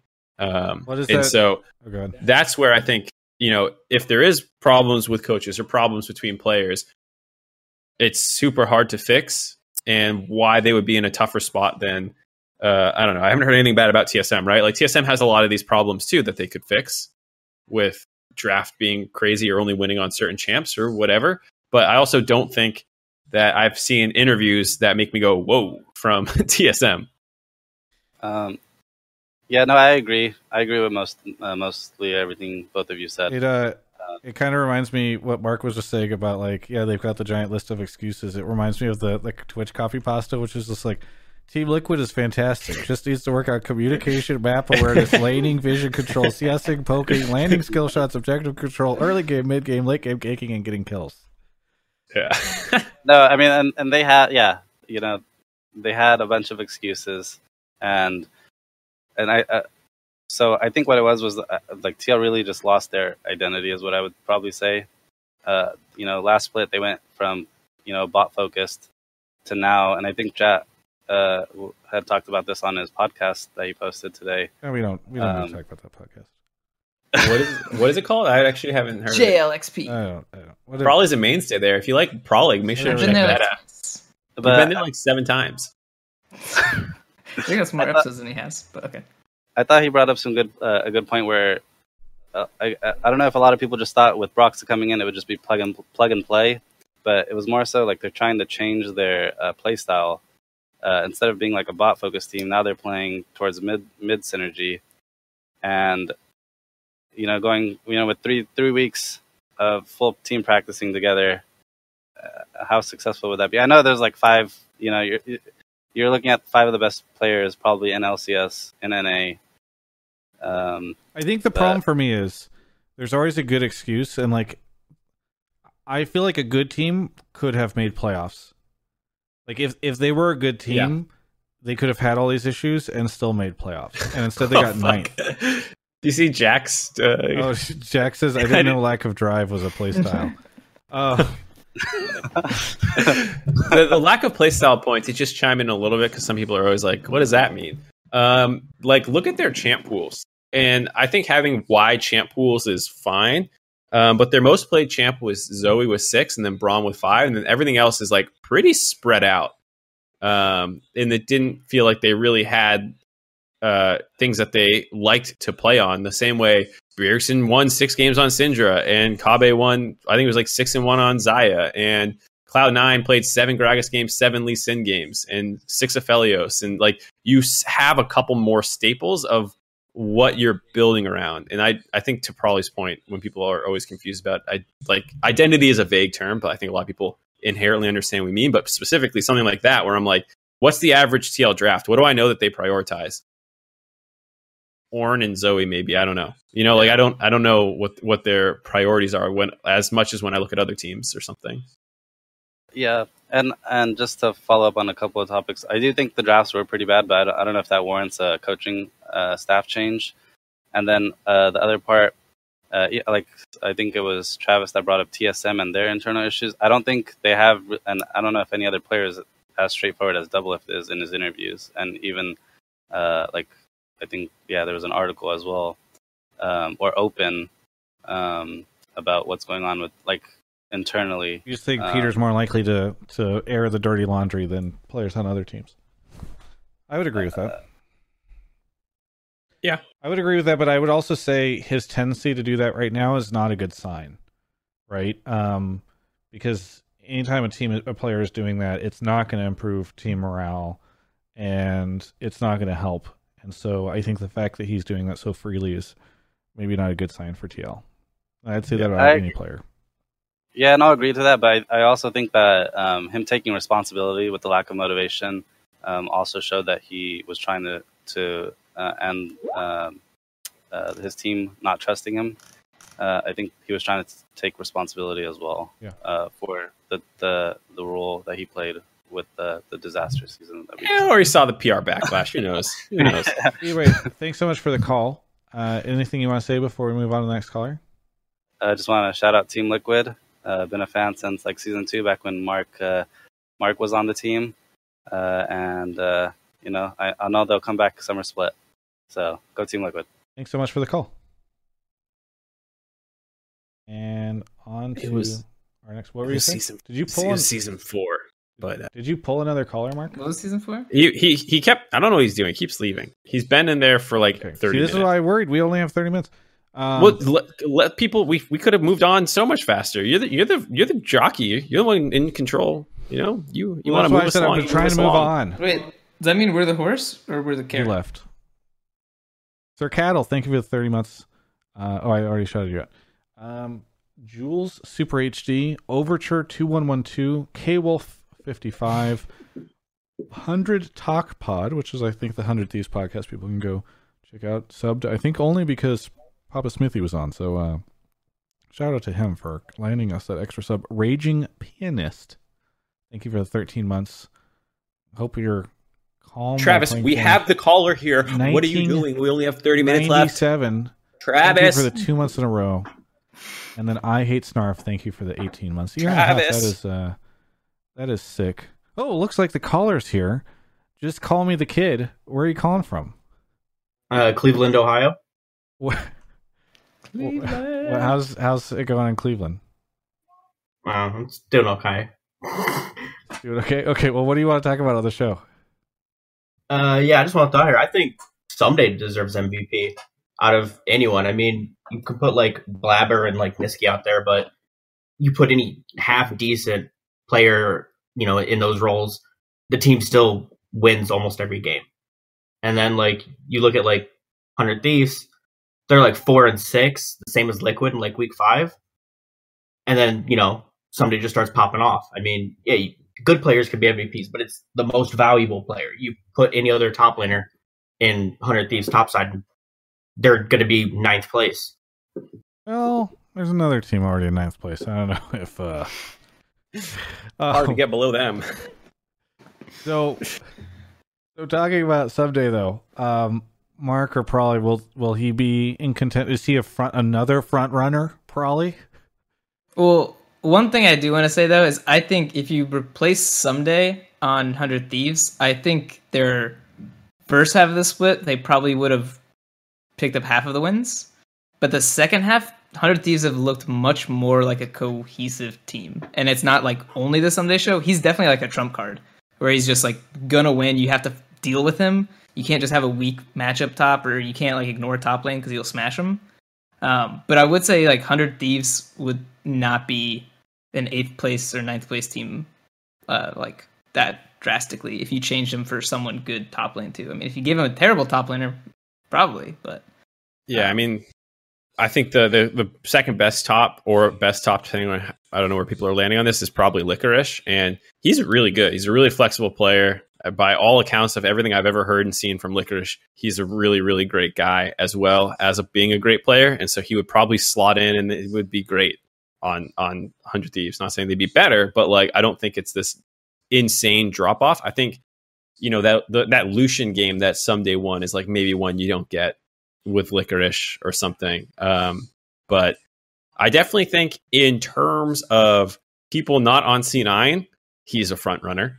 If you like that term, Travis, I don't know if, if other people feel that way, but if he's probably the number one guy not on C nine in the M V P discussion. Does he have a chance?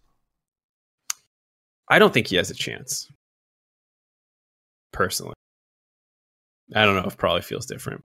Uh, I mean, I would guess people are going to vote C nine M V P. I mean, usually the M V P is like the best player on the best team a lot of the time. Mm-hmm. Um. So that's why I feel like he probably wouldn't get it out of the majority votes. But yeah, I agree with Mark. Like outside of C nine, he's definitely one of the most impactful players on a team. Um, yeah, people people like to bring up like Arrow and some of the other like or like um, Rush as like the dark horse M V Ps, but that's not usually in seventeen and one splits. Like when it's the seventeen one splits, the M V P is on on that team for sure. Uh, It was double. It was Doublelift, right, in twenty sixteen summer, and Goonie or Rainover in twenty sixteen spring. Um, so I, I think when you get to that level of dominance, it becomes pretty much on the best placed team. I think otherwise, you know, another if C nine was like fourteen and four and someday had this performance, you might be having a lot closer to to putting someday over a lot of these other people. At least for me, but when it's this. This insane, it's it's a little bit harder of a sell. Do you have any rebuttal? Anything you wanna you want to claim for in defense of someday? No, I mean if you guys think that if I mean I don't get to vote, you guys get to vote. Um, and if you guys are saying that the best player on the best team gets the M V P, then yeah, I'd probably say Blaber too. But I just never thought that was the definition of M V P. Oh, no, no. I'm just saying the majority of votes, because it's like, I don't know how many votes they get. It's like probably over one hundred or more. Yeah, I mean, it's a ton, for sure. For, yeah, it's, yeah. A, it's a ton of votes coming in, and I would say like that's a pretty easy metric that I would say people follow. I mean, it's um, at least where you start the conversation, right? Yeah. It's such an easy place to be like, well, who's the best player on the best team? Or who's, or even just who's the best player of this split? Who do you, who do you jump out as like, this guy looked really great? And it's usually people on C nine who are like, that guy looked really great. They went seventeen and one. Uh, Jiizuke is someone I see a lot of other people saying as as the other person. And I, I kind of agree with that one as well. Um, he did feel like he hard carried E G in some games. And also, even in the back half, the split continued to, to hard carry with some of without some of the throws that he had. But I think he had a couple too many uh, solo missions to, to stand out. He's, he's an explorer. Yeah, he was a, he's an adventurous guy. I'll give him that.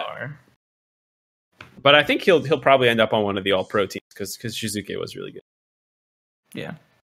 Hey, uh, call me the kid. Thanks so much for the call. Anything you want to say before I move on to the next caller? Uh, sure. I'll just comment. I think Liquid's fine. I think they just got tilted.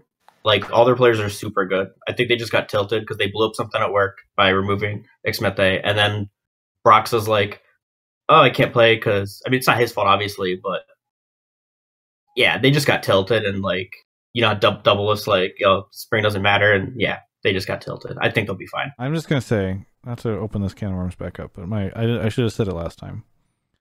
I think if T L doesn't make at least some sort of change somewhere, they don't make playoffs next split. Ooh, they don't make playoffs. Just call me the kid. Thanks so much for the call, and uh, we'll catch you next time. Have a good one. All right. You want to move on to the next caller? Uh, yeah. All right.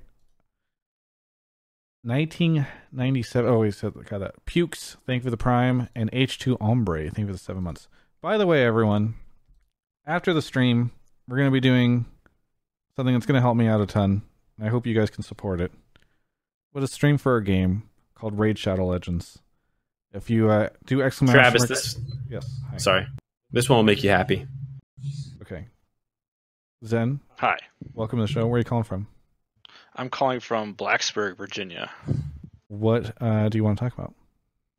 Uh, I was uh, just thinking about how with the uh, kind of uh, falling out of a lot of people from T L and what happened with um, T S M fans after they stopped winning all the time is uh, when these big teams start losing again, a lot of the kind of bandwagoners disperse, and uh, E G could be a really good place for a lot of these people.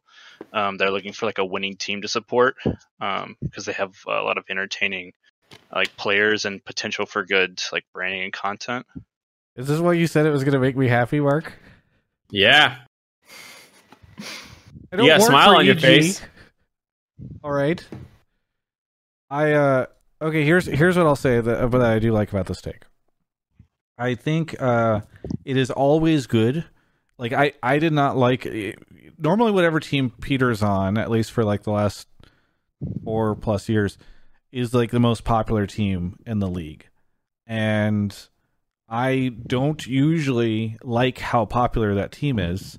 I think it is better for the scene when we have fans spread out more evenly across different teams.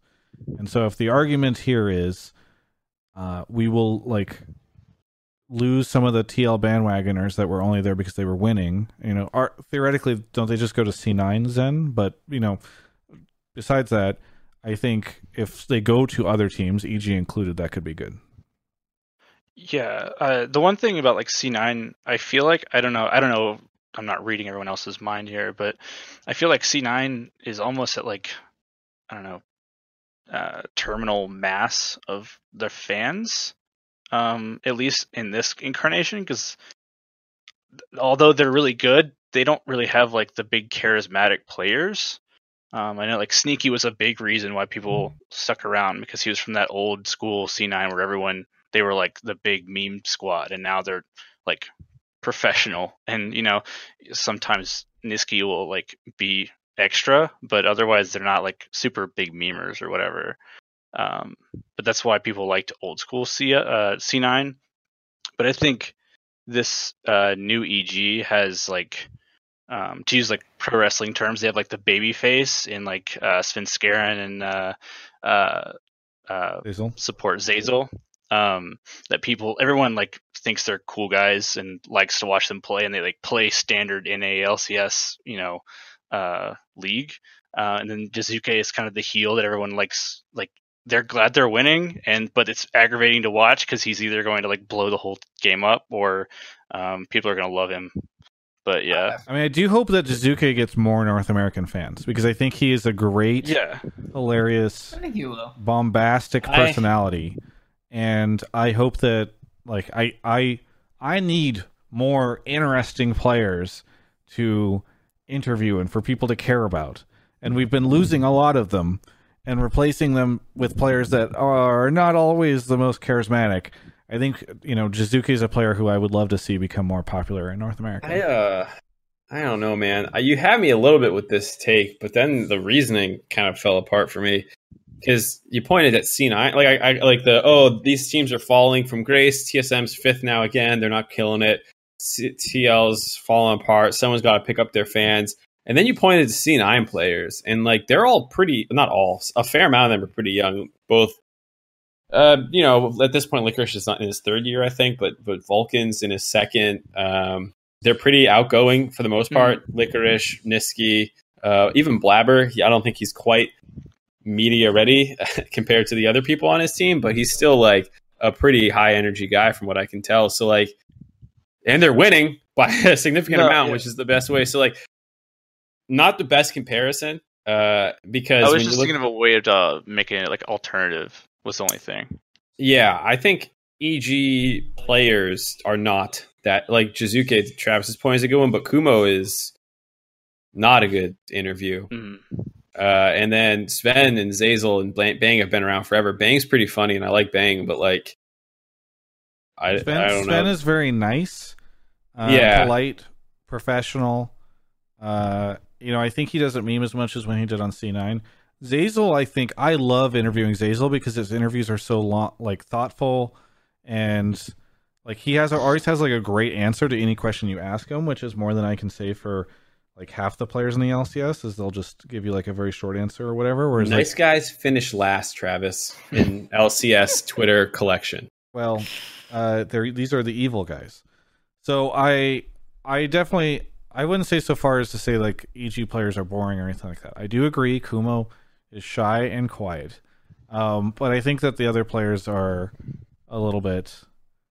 I, I, I disagree with the idea that like they should go to E G because they can't go to C nine as fans, like as if E G's uh, got a more compelling lineup of players to really rally yeah. around, unless you're like a huge Jiizuke fan or something. But I do think that like if you are a T L fan or a fan who doesn't want to go be a fan of C nine because... and maybe you've just never been a fan of C nine, or you just whatever, you know, you don't you don't like how aggressive Jack is on Twitter. Um, you, you, you. E G is probably like a pretty good opportunity for for you. Um, I mean, I think E G is definitely going to pick up a lot of steam going into playoffs. Like the way Jiizuke has been playing, like it's really fun to watch. Like not only is he playing well, but it's like an exciting well. Like he's not playing mm-hmm. a very calm game, and then. On the back half, or the outside of game aspect, is like, that guy is so sweet and so funny and so goofy. So he's like really fun to hear talk about the game too. I mean, he like talks really fast and has European accent and stuff like that. Like there's just too many like positives to him right now. I think if he kept playing poorly, it'd be an issue, but I think he's going to get a lot more attention coming into playoffs. I, I think he's like old school T S M Wild Turtle, where he's like, you know, he's going to flash forward and, and either make or break the game, and it's entertaining to watch for that. Um, but he's also like, you know, he's Wild Turtle outside of the game, and people are going to like him um, to watch him stream or just in content. And I think their like YouTube channel has like in the last month or so has really started to pick up on posting stuff about them. Um, and I think they have a good chance to like, if they do well in this uh, playoff run, have a like a platform to start, you know, really putting out a lot more league content. I was a big fan of the cinematography on the Animal Crossing unboxing video that they had on their, their YouTube channel. Um, no, I mean, I think I, look, I, we talked about E G as a brand before the start of the split, and I think. That was an episode I think we had Kelby on. And I was a big fan of the fact, in the same way that we were fans of FlyQuest making their play, like E G making the evil play. I don't think they have done as good of a job as they could have with that. Um, and you certainly haven't seen it like... I don't know, I kind of expect more uh, in certain areas, and so I think I don't think they've fully delivered on that. But I do think that now that they are performing really well, they have an opportunity to take... the reins a little bit on their story and their content stuff, and so hopefully we see that happen. Yeah, I, I hope they just kind of ditch some of the forced evil thing. I think it's a fine fine tagline, live evil, but uh, I think if you just want to sit Jiizuke down in front of a shitty American Italian food and have him roast it, like that's fine. Well, first you know, off, like, that's a little evil. I'd watch that. Uh, in and of itself. Sure, right? But you don't need to be like, live evil, roast, Italian. Yeah. You just could do it, you know? You can just have fun. I uh, I think I would love to see a Jiizuke food review, Italian food review. Take him series. To Olive Garden. I, I did know oh, you say that, but I yeah. made that joke in an interview I did with him where I was like, "You should." I I said, "Have you tried Olive Garden?" He's like, "Olive Garden?" And I was like, "Yeah." Do you like unlimited breadsticks? He's like, "Breadsticks?" And I was like, "Well, they're kind of like rolls, but long." I think. Does he understand English? I think a Jiizuke sounds give sticks sticks of bread. I think a yeah. Jiizuke. I mean, it's, I don't think breadsticks is like an Italian thing, uh, even though maybe in America we think it is. I don't know, but I've never been to Italy. But I do think uh, Jiizuke reviewing Italian food would be really good. Um, but E G won't make that content uh, because Um, they're cowards. I'm going to say it right now. They won't make the content that I think they should make. All right, Kat. Yeah, you're trying to make not sound like you're biased. Let's let's get on to the next caller. So I'm just trying not to simp out, Mark, okay? That's all I'm trying to do right there. Twitch chat. Twitch chat oh. said I was simping out a ton, and uh, I gotta I gotta fight back against the simping. Okay. Oh, anyway, Zed, any final thoughts before we move on to our next caller? Just stay healthy, people. Yep. Hey, good. That's a good shout out. Thanks. Mm. Have a good one. Yep. Bye. All right, we got two more callers to go. As I was saying before, we're doing a thing for Raid Shadow Legends. Please, right now we're at one out of two hundred. All I'm asking is not I like the goal is two hundred, and if we get to three hundred, they gift a hundred subs. Hero One is here. Hero One, where are you calling from? I'm calling from Kingsport, Tennessee. Tennessee. What do you want to talk about yep. on the show? Um, I think that C L G is going to have to like blow up both the roster and the management. Otherwise, they're just going to be dead in the water. Because, I mean, I know that we've you've talked about it before, but like, there's no social media reach. Their Twitter, no one on their team streams. Um, we haven't been in the world since twenty sixteen. This is what no we're doing, Mark. We got to kick what? C L G some more. No, I mean, I'm a, I've been a C L G fan since twenty thirteen. I love C L G. No, I know. I'm just teasing because I. I just, I feel, it's so funny because I just feel like the, see, I mean, it, it's good to have this conversation because they now are finally in tenth place. I think their academy. I mean, we're not going to talk about them for another seven weeks. I figured we'd give them a send off. Yeah. yeah. Well, unless they, uh, not a very nice send off. Exactly. Well, I was, I mean, I was just read their Twitter like their yesterday when they had their we had their last match and they had their Twitter like, hey, we're going to come back next split and do fine. And then like every single reply was like, what fans? What fans? Wait, really? Uh, that was the reply on their Twitter? Yeah, people were just saying, what fans? What fans are you talking about? Um, so, like, I'm not the one making this negative, okay? Don't. I thought we'd just have a send-off for C L G. We said, hey, uh, I don't think they need to blow everything up. Okay. Well, uh, no, I mean, like, for instance, I know that Travis has talked about before, like, you know, M S G is kind of faceless. There is no, like, who's the leader? Like, since Hotshot has been completely gone, almost. So, so I mean, like, we, anything that goes wrong, I mean, there's no accountability, it seems. I know Travis's take on this. He thinks C L G is a sinking ship or something. So I, I want to hear what, what probably, probably's thoughts are. What, what, what should C L G do? I mean, mine are all going to be gameplay related. Because I have no opinion on the outside, like front office, back office, whatever the hell you guys All right, talk so yeah, about. Blow, what do you blow up gameplay wise, or what do you, what would you, what would you keep, what would you sell? Well, Mark, if I was uh, at C L G, I would know a lot more about what's going on over there than I do right now. That's my take. Oh wait, yeah. First of all, you said as the G M, what would you do? And I'm like, well, I'd be a pretty shitty G M. Mark is just asking what I would do. And as an outsider, I'm very comfortable giving my outside opinion because okay, okay. I'm not the G M of C L G. Give your outside opinion. All right. Uh, outside opinion. I'd probably slap Wiggly a few times and see what's up. Okay. I think his last summer was really good, and I have no clue why this spring he's just been playing so poorly this whole time. Um, I had a lot of hopes for him, so him playing poorly, I'm like, well, I beat it out of him. What happened? Uh, Ruin, I think I'm not super sold on still. I think he didn't play that well last year, and he's taking an import slot. I don't see his like big improvement, so I think Ruin would be a big question mark for me if I would want to keep it.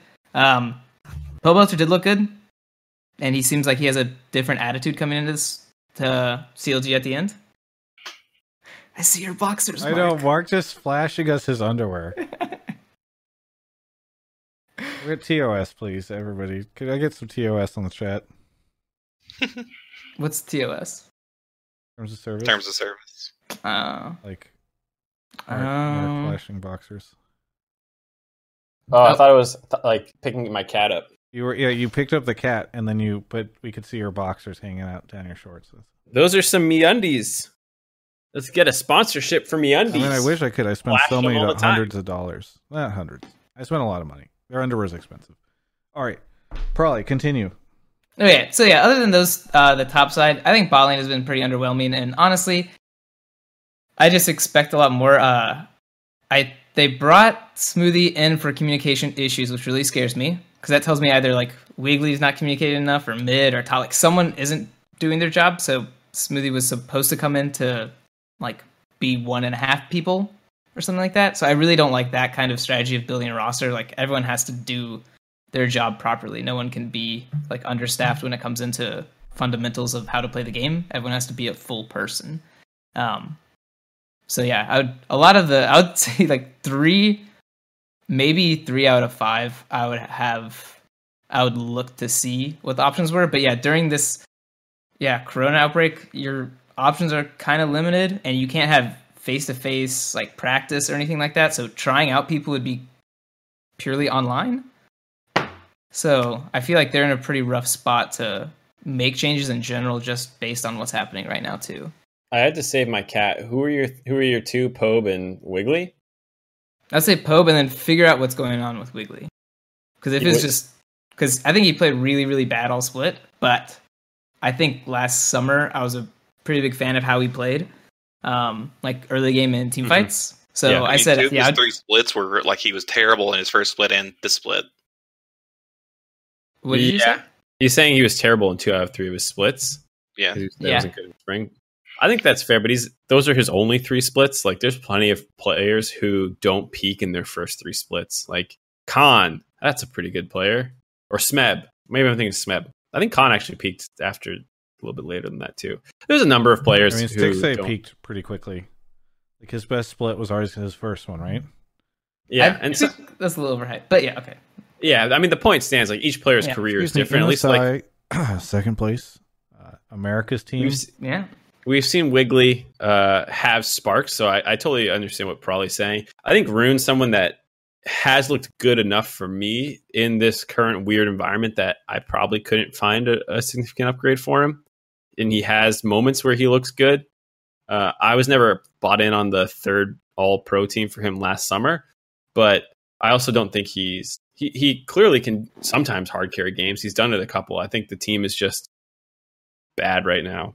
Um, and I think what you're saying about bot lane, like, those are players who have played for a, a fair amount of years now, going on four for most of them. And so it's not an upward trajectory. They did they did play pretty well with Bio in spring, so I'm also not one hundred percent sure. But those bot, bot and, and uh, maybe jungle and top, Hobelter even, I don't know. They're all up for me.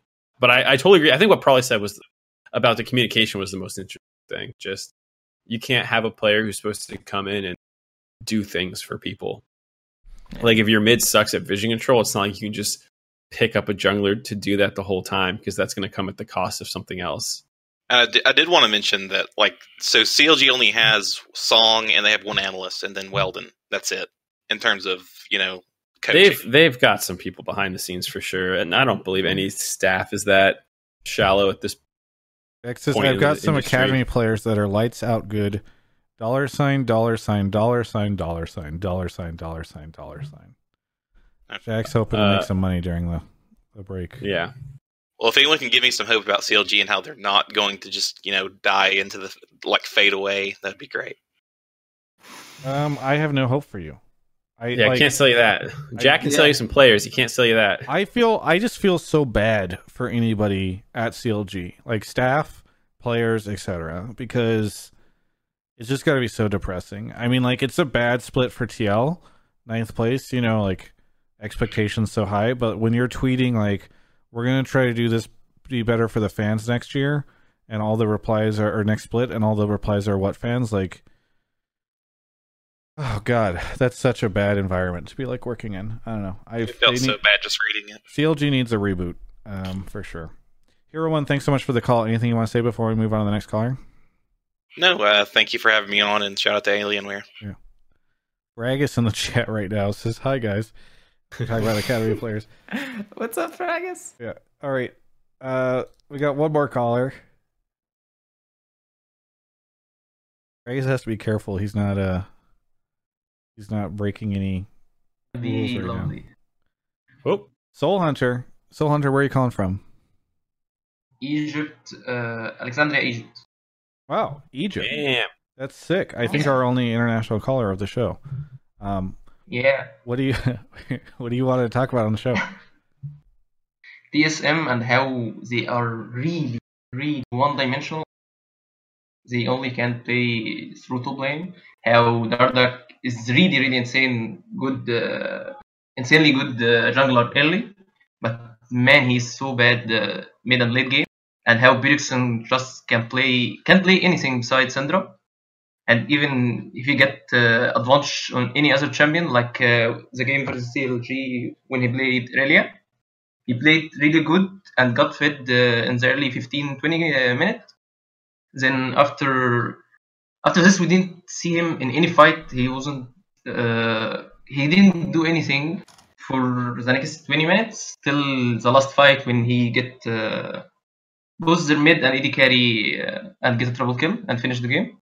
Also, their bot lane isn't that guaranteed uh, late game winning uh, idea people was talking about for the season start. I uh, I love that, you know, I think T S M tries to position itself as a global brand, and they are such a global brand that somebody will call from Egypt into a show in the middle of the night. Show being taking place in L A just to shit on T S M. It's seven A M uh, in Egypt right now. Morning. It's not middle of the night. It's the start of the morning. Hey, listen. It's... with my sleep schedule, seven A M is the middle of the night. But uh, let yeah. me let me tell you though, I uh, I absolutely love that we have a caller from Egypt calling in to shit on T S M. That's so great. All right. Yeah. So... and the line... oh, go ahead. Yeah. Ugh. It's it's tough. I still see them beat C nine in some of their other games, and I'm like, hey, cats are being crazy. I don't know if I'm you heard like, that. Hey, did you hear the, the cats? Um, I didn't I hear think... the cats. I don't want to hear the cats. Give me your fucking T S M take, Mark. All right, my take is that they have a really high ceiling, and it's hard to completely dismiss it from my head. But I am very confused at why they've been so inconsistent, and the only thing I've been saying all split long is just draft related things, but it, I feel like it has to be more than that because I I don't know why you would be this inconsistent and draft dependent. Um, so I I see what the caller's saying. I think the thing I'm most disappointed about a little bit is is their bot lane. I was hoping for a little bit more out of Kobbe and Bio, but they seem pretty. I don't think they're bad by any means. I don't see them like fucking up lanes or anything like that, but I also don't really see them getting many advantages for their team quite like, and I understand they're not the focal point, but it's not like N A is this like barn burner region where they can't just sometimes fuck people up two v two. I just like the thing that confuses me so much about T S M was I feel like a couple of weeks ago it was like, yeah, these guys are definitely the second best team in the league, and then like they just fall off a cliff.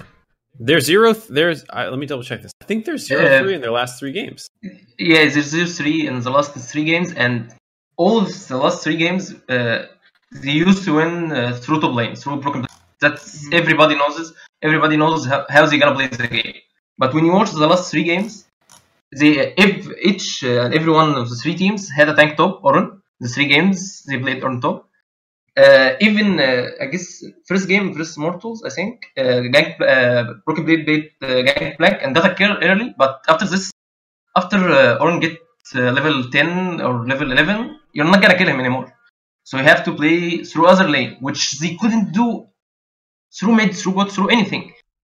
Uh, plus, uh, when uh, Mark just said uh, about uh, Kobbe and Bifrost, they are really good, but the problem is, when you compare them to uh, someone like Kudis, Kudison in his last five games, or someone like Bang, and I'm not talking even about Cloud nine, like they are in another hand in another way, but Bang and Kudison are playing so much better. They're both lane, when you reach a forty minute game, or when you reach a thirty-five minute game, they, you know that they, they're gonna have a really good fight, they're gonna have a really good team fight, uh, they know how to position, they know how to get kills, how move up and down, like. But now when you watch Kobbe, he gets caught a couple of times. He doesn't do what you expect of him damage, as in sort of damage. Yeah, I mean, I forget which game. I think it was against FlyQuest when he was playing against Syndra. Um, he was a Felios. He got one shot once in the mid lane because he stepped too far forward, and he instantly bought M R and then played the whole rest of the game really scared. Um, and that was kind of the moment where I was like, ooh, I don't know if I like like what I'm seeing right now at a C nine's bot or T S M's bot lane. And I don't think I actually saw anything that changed my opinion on that. Um, so, I mean, I'm I'm kind of on the same page as the caller. I just I think I'm a still a little bit more positive because like we were talking about earlier about fixable problems and stuff, like so much feels draft dependent. Like you're, you're highlighting they they gave up Orin three times in a row in their losses. And I'm like, well, you could not do that. You could ban it. What does it look like when you do that? He's like, Orin is so clearly the only good tank top lane uh, that if you struggle against tank top lanes, like going to playoffs, like just fucking ban it. So like some of these things feel really fixable. No, I'd say I agree. They are very one-dimensional, but I don't think it's a terrible thing. I do remember um, when like C nine first picked up Licorice, they were very one-dimensional, where they're only mm-hmm. playing through Licorice, and they eventually learn more and more. Um, so I'd say like if that's your baseline start in Spring Split, this is how you're going to play, I'm fine with that, because at least you have something. Uh, and I think it does fit. Like they picked up Kobbe and Biofrost. I don't think either of them are like resource hogs where they're going to call like come bot lane and stuff like that. So I think it kind of fits the team a bit by having that bot lane. Um, so hopefully in summer though, they become a bit more like dynamic with their play style. But I think so far being one dimensional is okay. I will say Kobbe hasn't been super hard carry. He's always been a good team fighter, but I have been listening to the T S M listen, listen ins that they have. And one thing that makes me really curious is I feel like he's talking a lot. Like, shot calling more than I would expect an A D carry to. Like, the role on the team for communication. So when you say, like, yeah, you don't think Dardoc's mid-late game is that strong, I think maybe that's part of it. Is, like, Kobbe is, like, kind of stepping into the role because no one else is taking it. That's my assumption, at least. And he's fulfilling this, hey, we should go here, let's do this, hey, let's back off. And if you're a jungler support and you're not the one making that call yourself, there's going to be some kind of brain lag where you have to hear the information and process it and then make the right choice. Um, so I'm not too surprised when I heard those listen-ins. Obviously, it's not the whole picture, uh, but I mean, I'm I'm very curious why they're very inconsistent. And I would have to say it's, I don't know. I think they're maybe shot calling is not on the right roll right now. I'm not sure. Yeah, that would make sense. Uh, just even going back as far as, I mean, it's it's a really long time ago, but like their first Immortals loss and some of their other ones, even even in this back three games where games stall out and you, you kind of don't see confident engages if it's not like Broken Blade who's able to, I think Broken Blade seems to be like the only one who's confident about finding good engages, and it's limited to like Set and maybe mm-hmm. a couple, like maybe Dardock on J four, or a couple other picks, but it, it is it is, does feel pretty limited on what they feel good in fights. Hey, Sol, just out of curiosity, are you a T S M fan? Yeah, and I'm gonna get slammed. That's the mistake. That's what I love.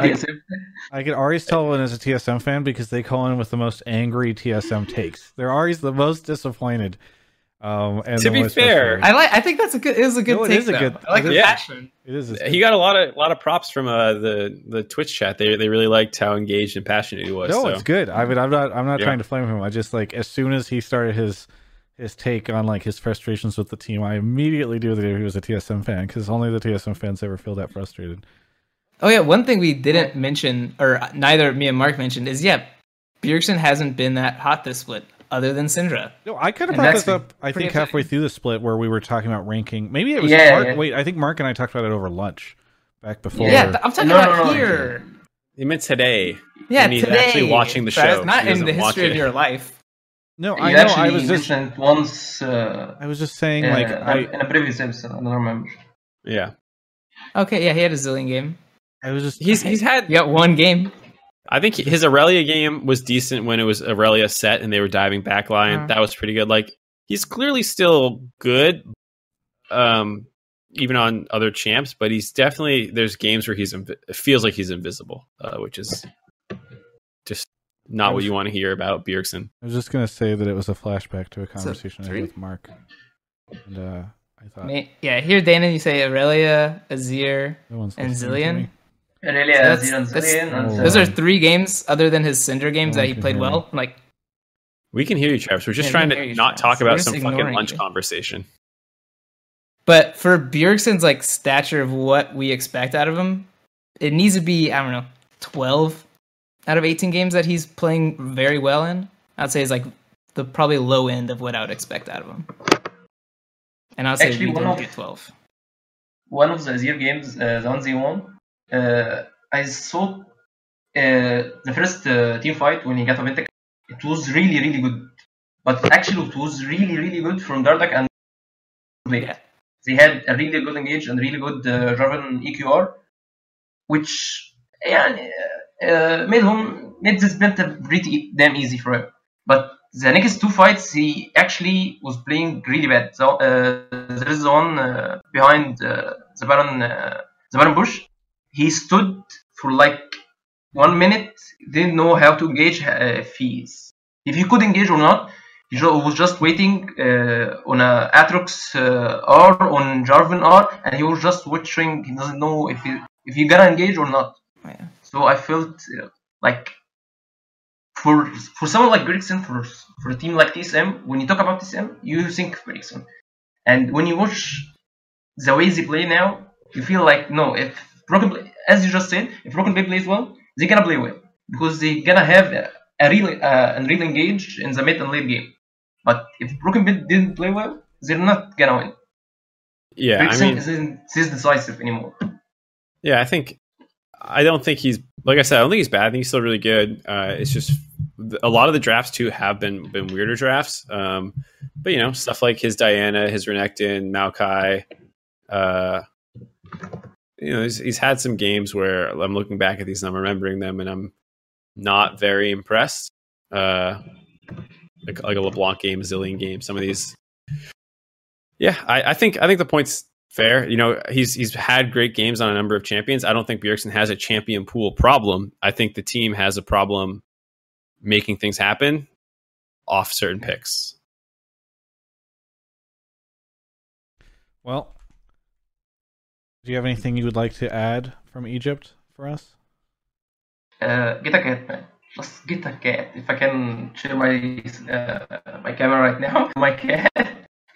Wait, sorry, what's that? Get a, get he wants to show his cat. Do you, I, I don't have a way to like take your camera uh, because we're in this call. Do you have a picture you could set of the cat? Uh, I'll try. I'll try. Tweet, to, tweet to, at to, Travis Gafford, uh, cat for Kobbe, and show a picture of your cat. If everyone has cats who's watching, actually, right I, now, I, I retweeted at him uh, cat for Kobbe before, but eh, it doesn't seem like I want to listen to this.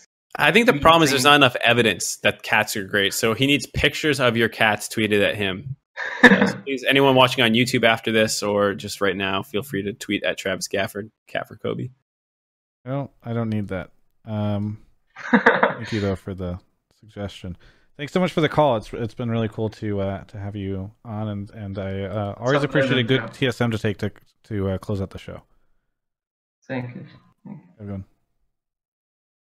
Okay. The only thing I feel like we missed talking about a little bit was Golden Guardians. Um, oh, luckily, yeah. They're in playoff, yeah. so we'll, we'll we'll get another chance. So I don't feel quite as bad. But uh, sixth place, when I think most people were expecting to be tenth, was is pretty impressive, and they had a really hot end to get there. So just want to give a little head tap to to Golden Guardians. And they went through a roster swap too. Yeah, yeah. I uh, I I agree. And I think like the storyline of them getting into playoffs, where you needed everything to align. It's it's interesting that. There needed to be a lot of things to align to create uh, playoff opportunities for Golden Guardians and T L to make it through. And Golden Guardians was able to pull it out, and T L wasn't when offered basically the same opportunity. So it was actually way easier for T L too. Like uh, Golden Guardians had to three oh the weekend. I think T L just needed to get one to to even get into the tiebreaker conversation. Yeah. So it's pretty pretty tragic. Did you see Hunter's tweet about with the? Uh, Golden Guardians is a tenth place me- team. The SpongeBob team. I thought it was pretty good. Uh, I don't think I saw it, but yeah, there's a little victory lap. Um, good news, by the way.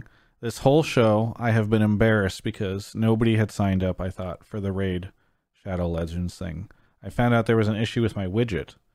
We're actually at fifteen out of two hundred instead of one out of two hundred. Thank God. Mark, so you have anything you want to shout out? Plug here at the end? You're up to a massive fifteen instead of one out of two hundred. What what, what happens if I type X- fifteen times more? What happens if I type exclamation point raid? You get a link to download the game and play it. Okay, do I have to click it? Uh, or do I just need to do it? You have to raid? You have to play it and then open it up and get through the tutorial for your if your name will show up on the screen. I feel bad for the fifteen people who didn't get their names up on the screen. I will request uh, with my contacts over there. Oh, so I actually to, to to increase your number is what I was trying to figure out. I can't just type exclamation point raid. I need to actually go through all this. Mark, this is a sponsored stream. Do not say the next sentence that I think you want to say. I'm just asking. I'm trying yes. to help you out. I'm trying yes, to figure yes. out you what have you need to, me to do. You have to do the tutorial uh, okay. to do it, which is very easy, and it's free to play. So you just download right, the program. I'll do it right now. And you play. I'll actually leave the show and do it right now. Okay, thank God. Probably. Bye, Mark. Anything you, anything you no, got coming down the pipeline? Anything you want to shout out? Um, No, I want to shout out uh, the... currently on hiatus Monday Night League cast. Miss you guys. Um, except for the guy that's next to me usually. Is it on hiatus? And then, that shit is dead, I think. Well, oh yeah, I guess it's over, right? We, we don't know. You could Riot in their announcement, they're like, yeah, we're going online. Everything's great. Everything's cool. Mon- no, Monday Night League is now uh, not a thing. Uh, it's uh, Saturdays and Sundays. Tune in. It is so much more difficult to add one more day of this online broadcast when there's so many things that can go wrong. So yeah, I actually wanted to shout out the L C S broadcasting team, because making it as easy as it is for us to broadcast L C S from the comfort of our rooms, our very plain rooms, but still our rooms, is uh I don't know, pretty great, and it's pretty awesome to be a part of it. Uh, F in the chat for Monday Night League, because uh we don't know it's dead yet. All right, hopefully it's not, Travis, and hopefully we get some more Gabby on the broadcast. Yeah. Hey, don't put that in my, my box. My raid widget isn't showing. They're refreshing it so that people's names can pop up on the stream, but it's not. It's not popping up. Just push it away.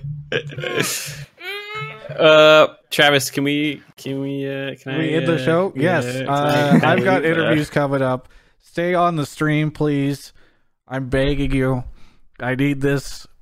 Uh, stick around, watch me play Raid Shadow Legends. I'm just going to be hanging out. We're going to talk about all sorts of stuff. We can talk about T L sucking. We can do a bunch of stuff. Um, but I feel bad that the widget's not working and the Raid folks are paying me money. So I just, uh, I need your support at this time. Either way, thanks everyone for watching. Uh, this will be Hotline League episode one sixteen in the can.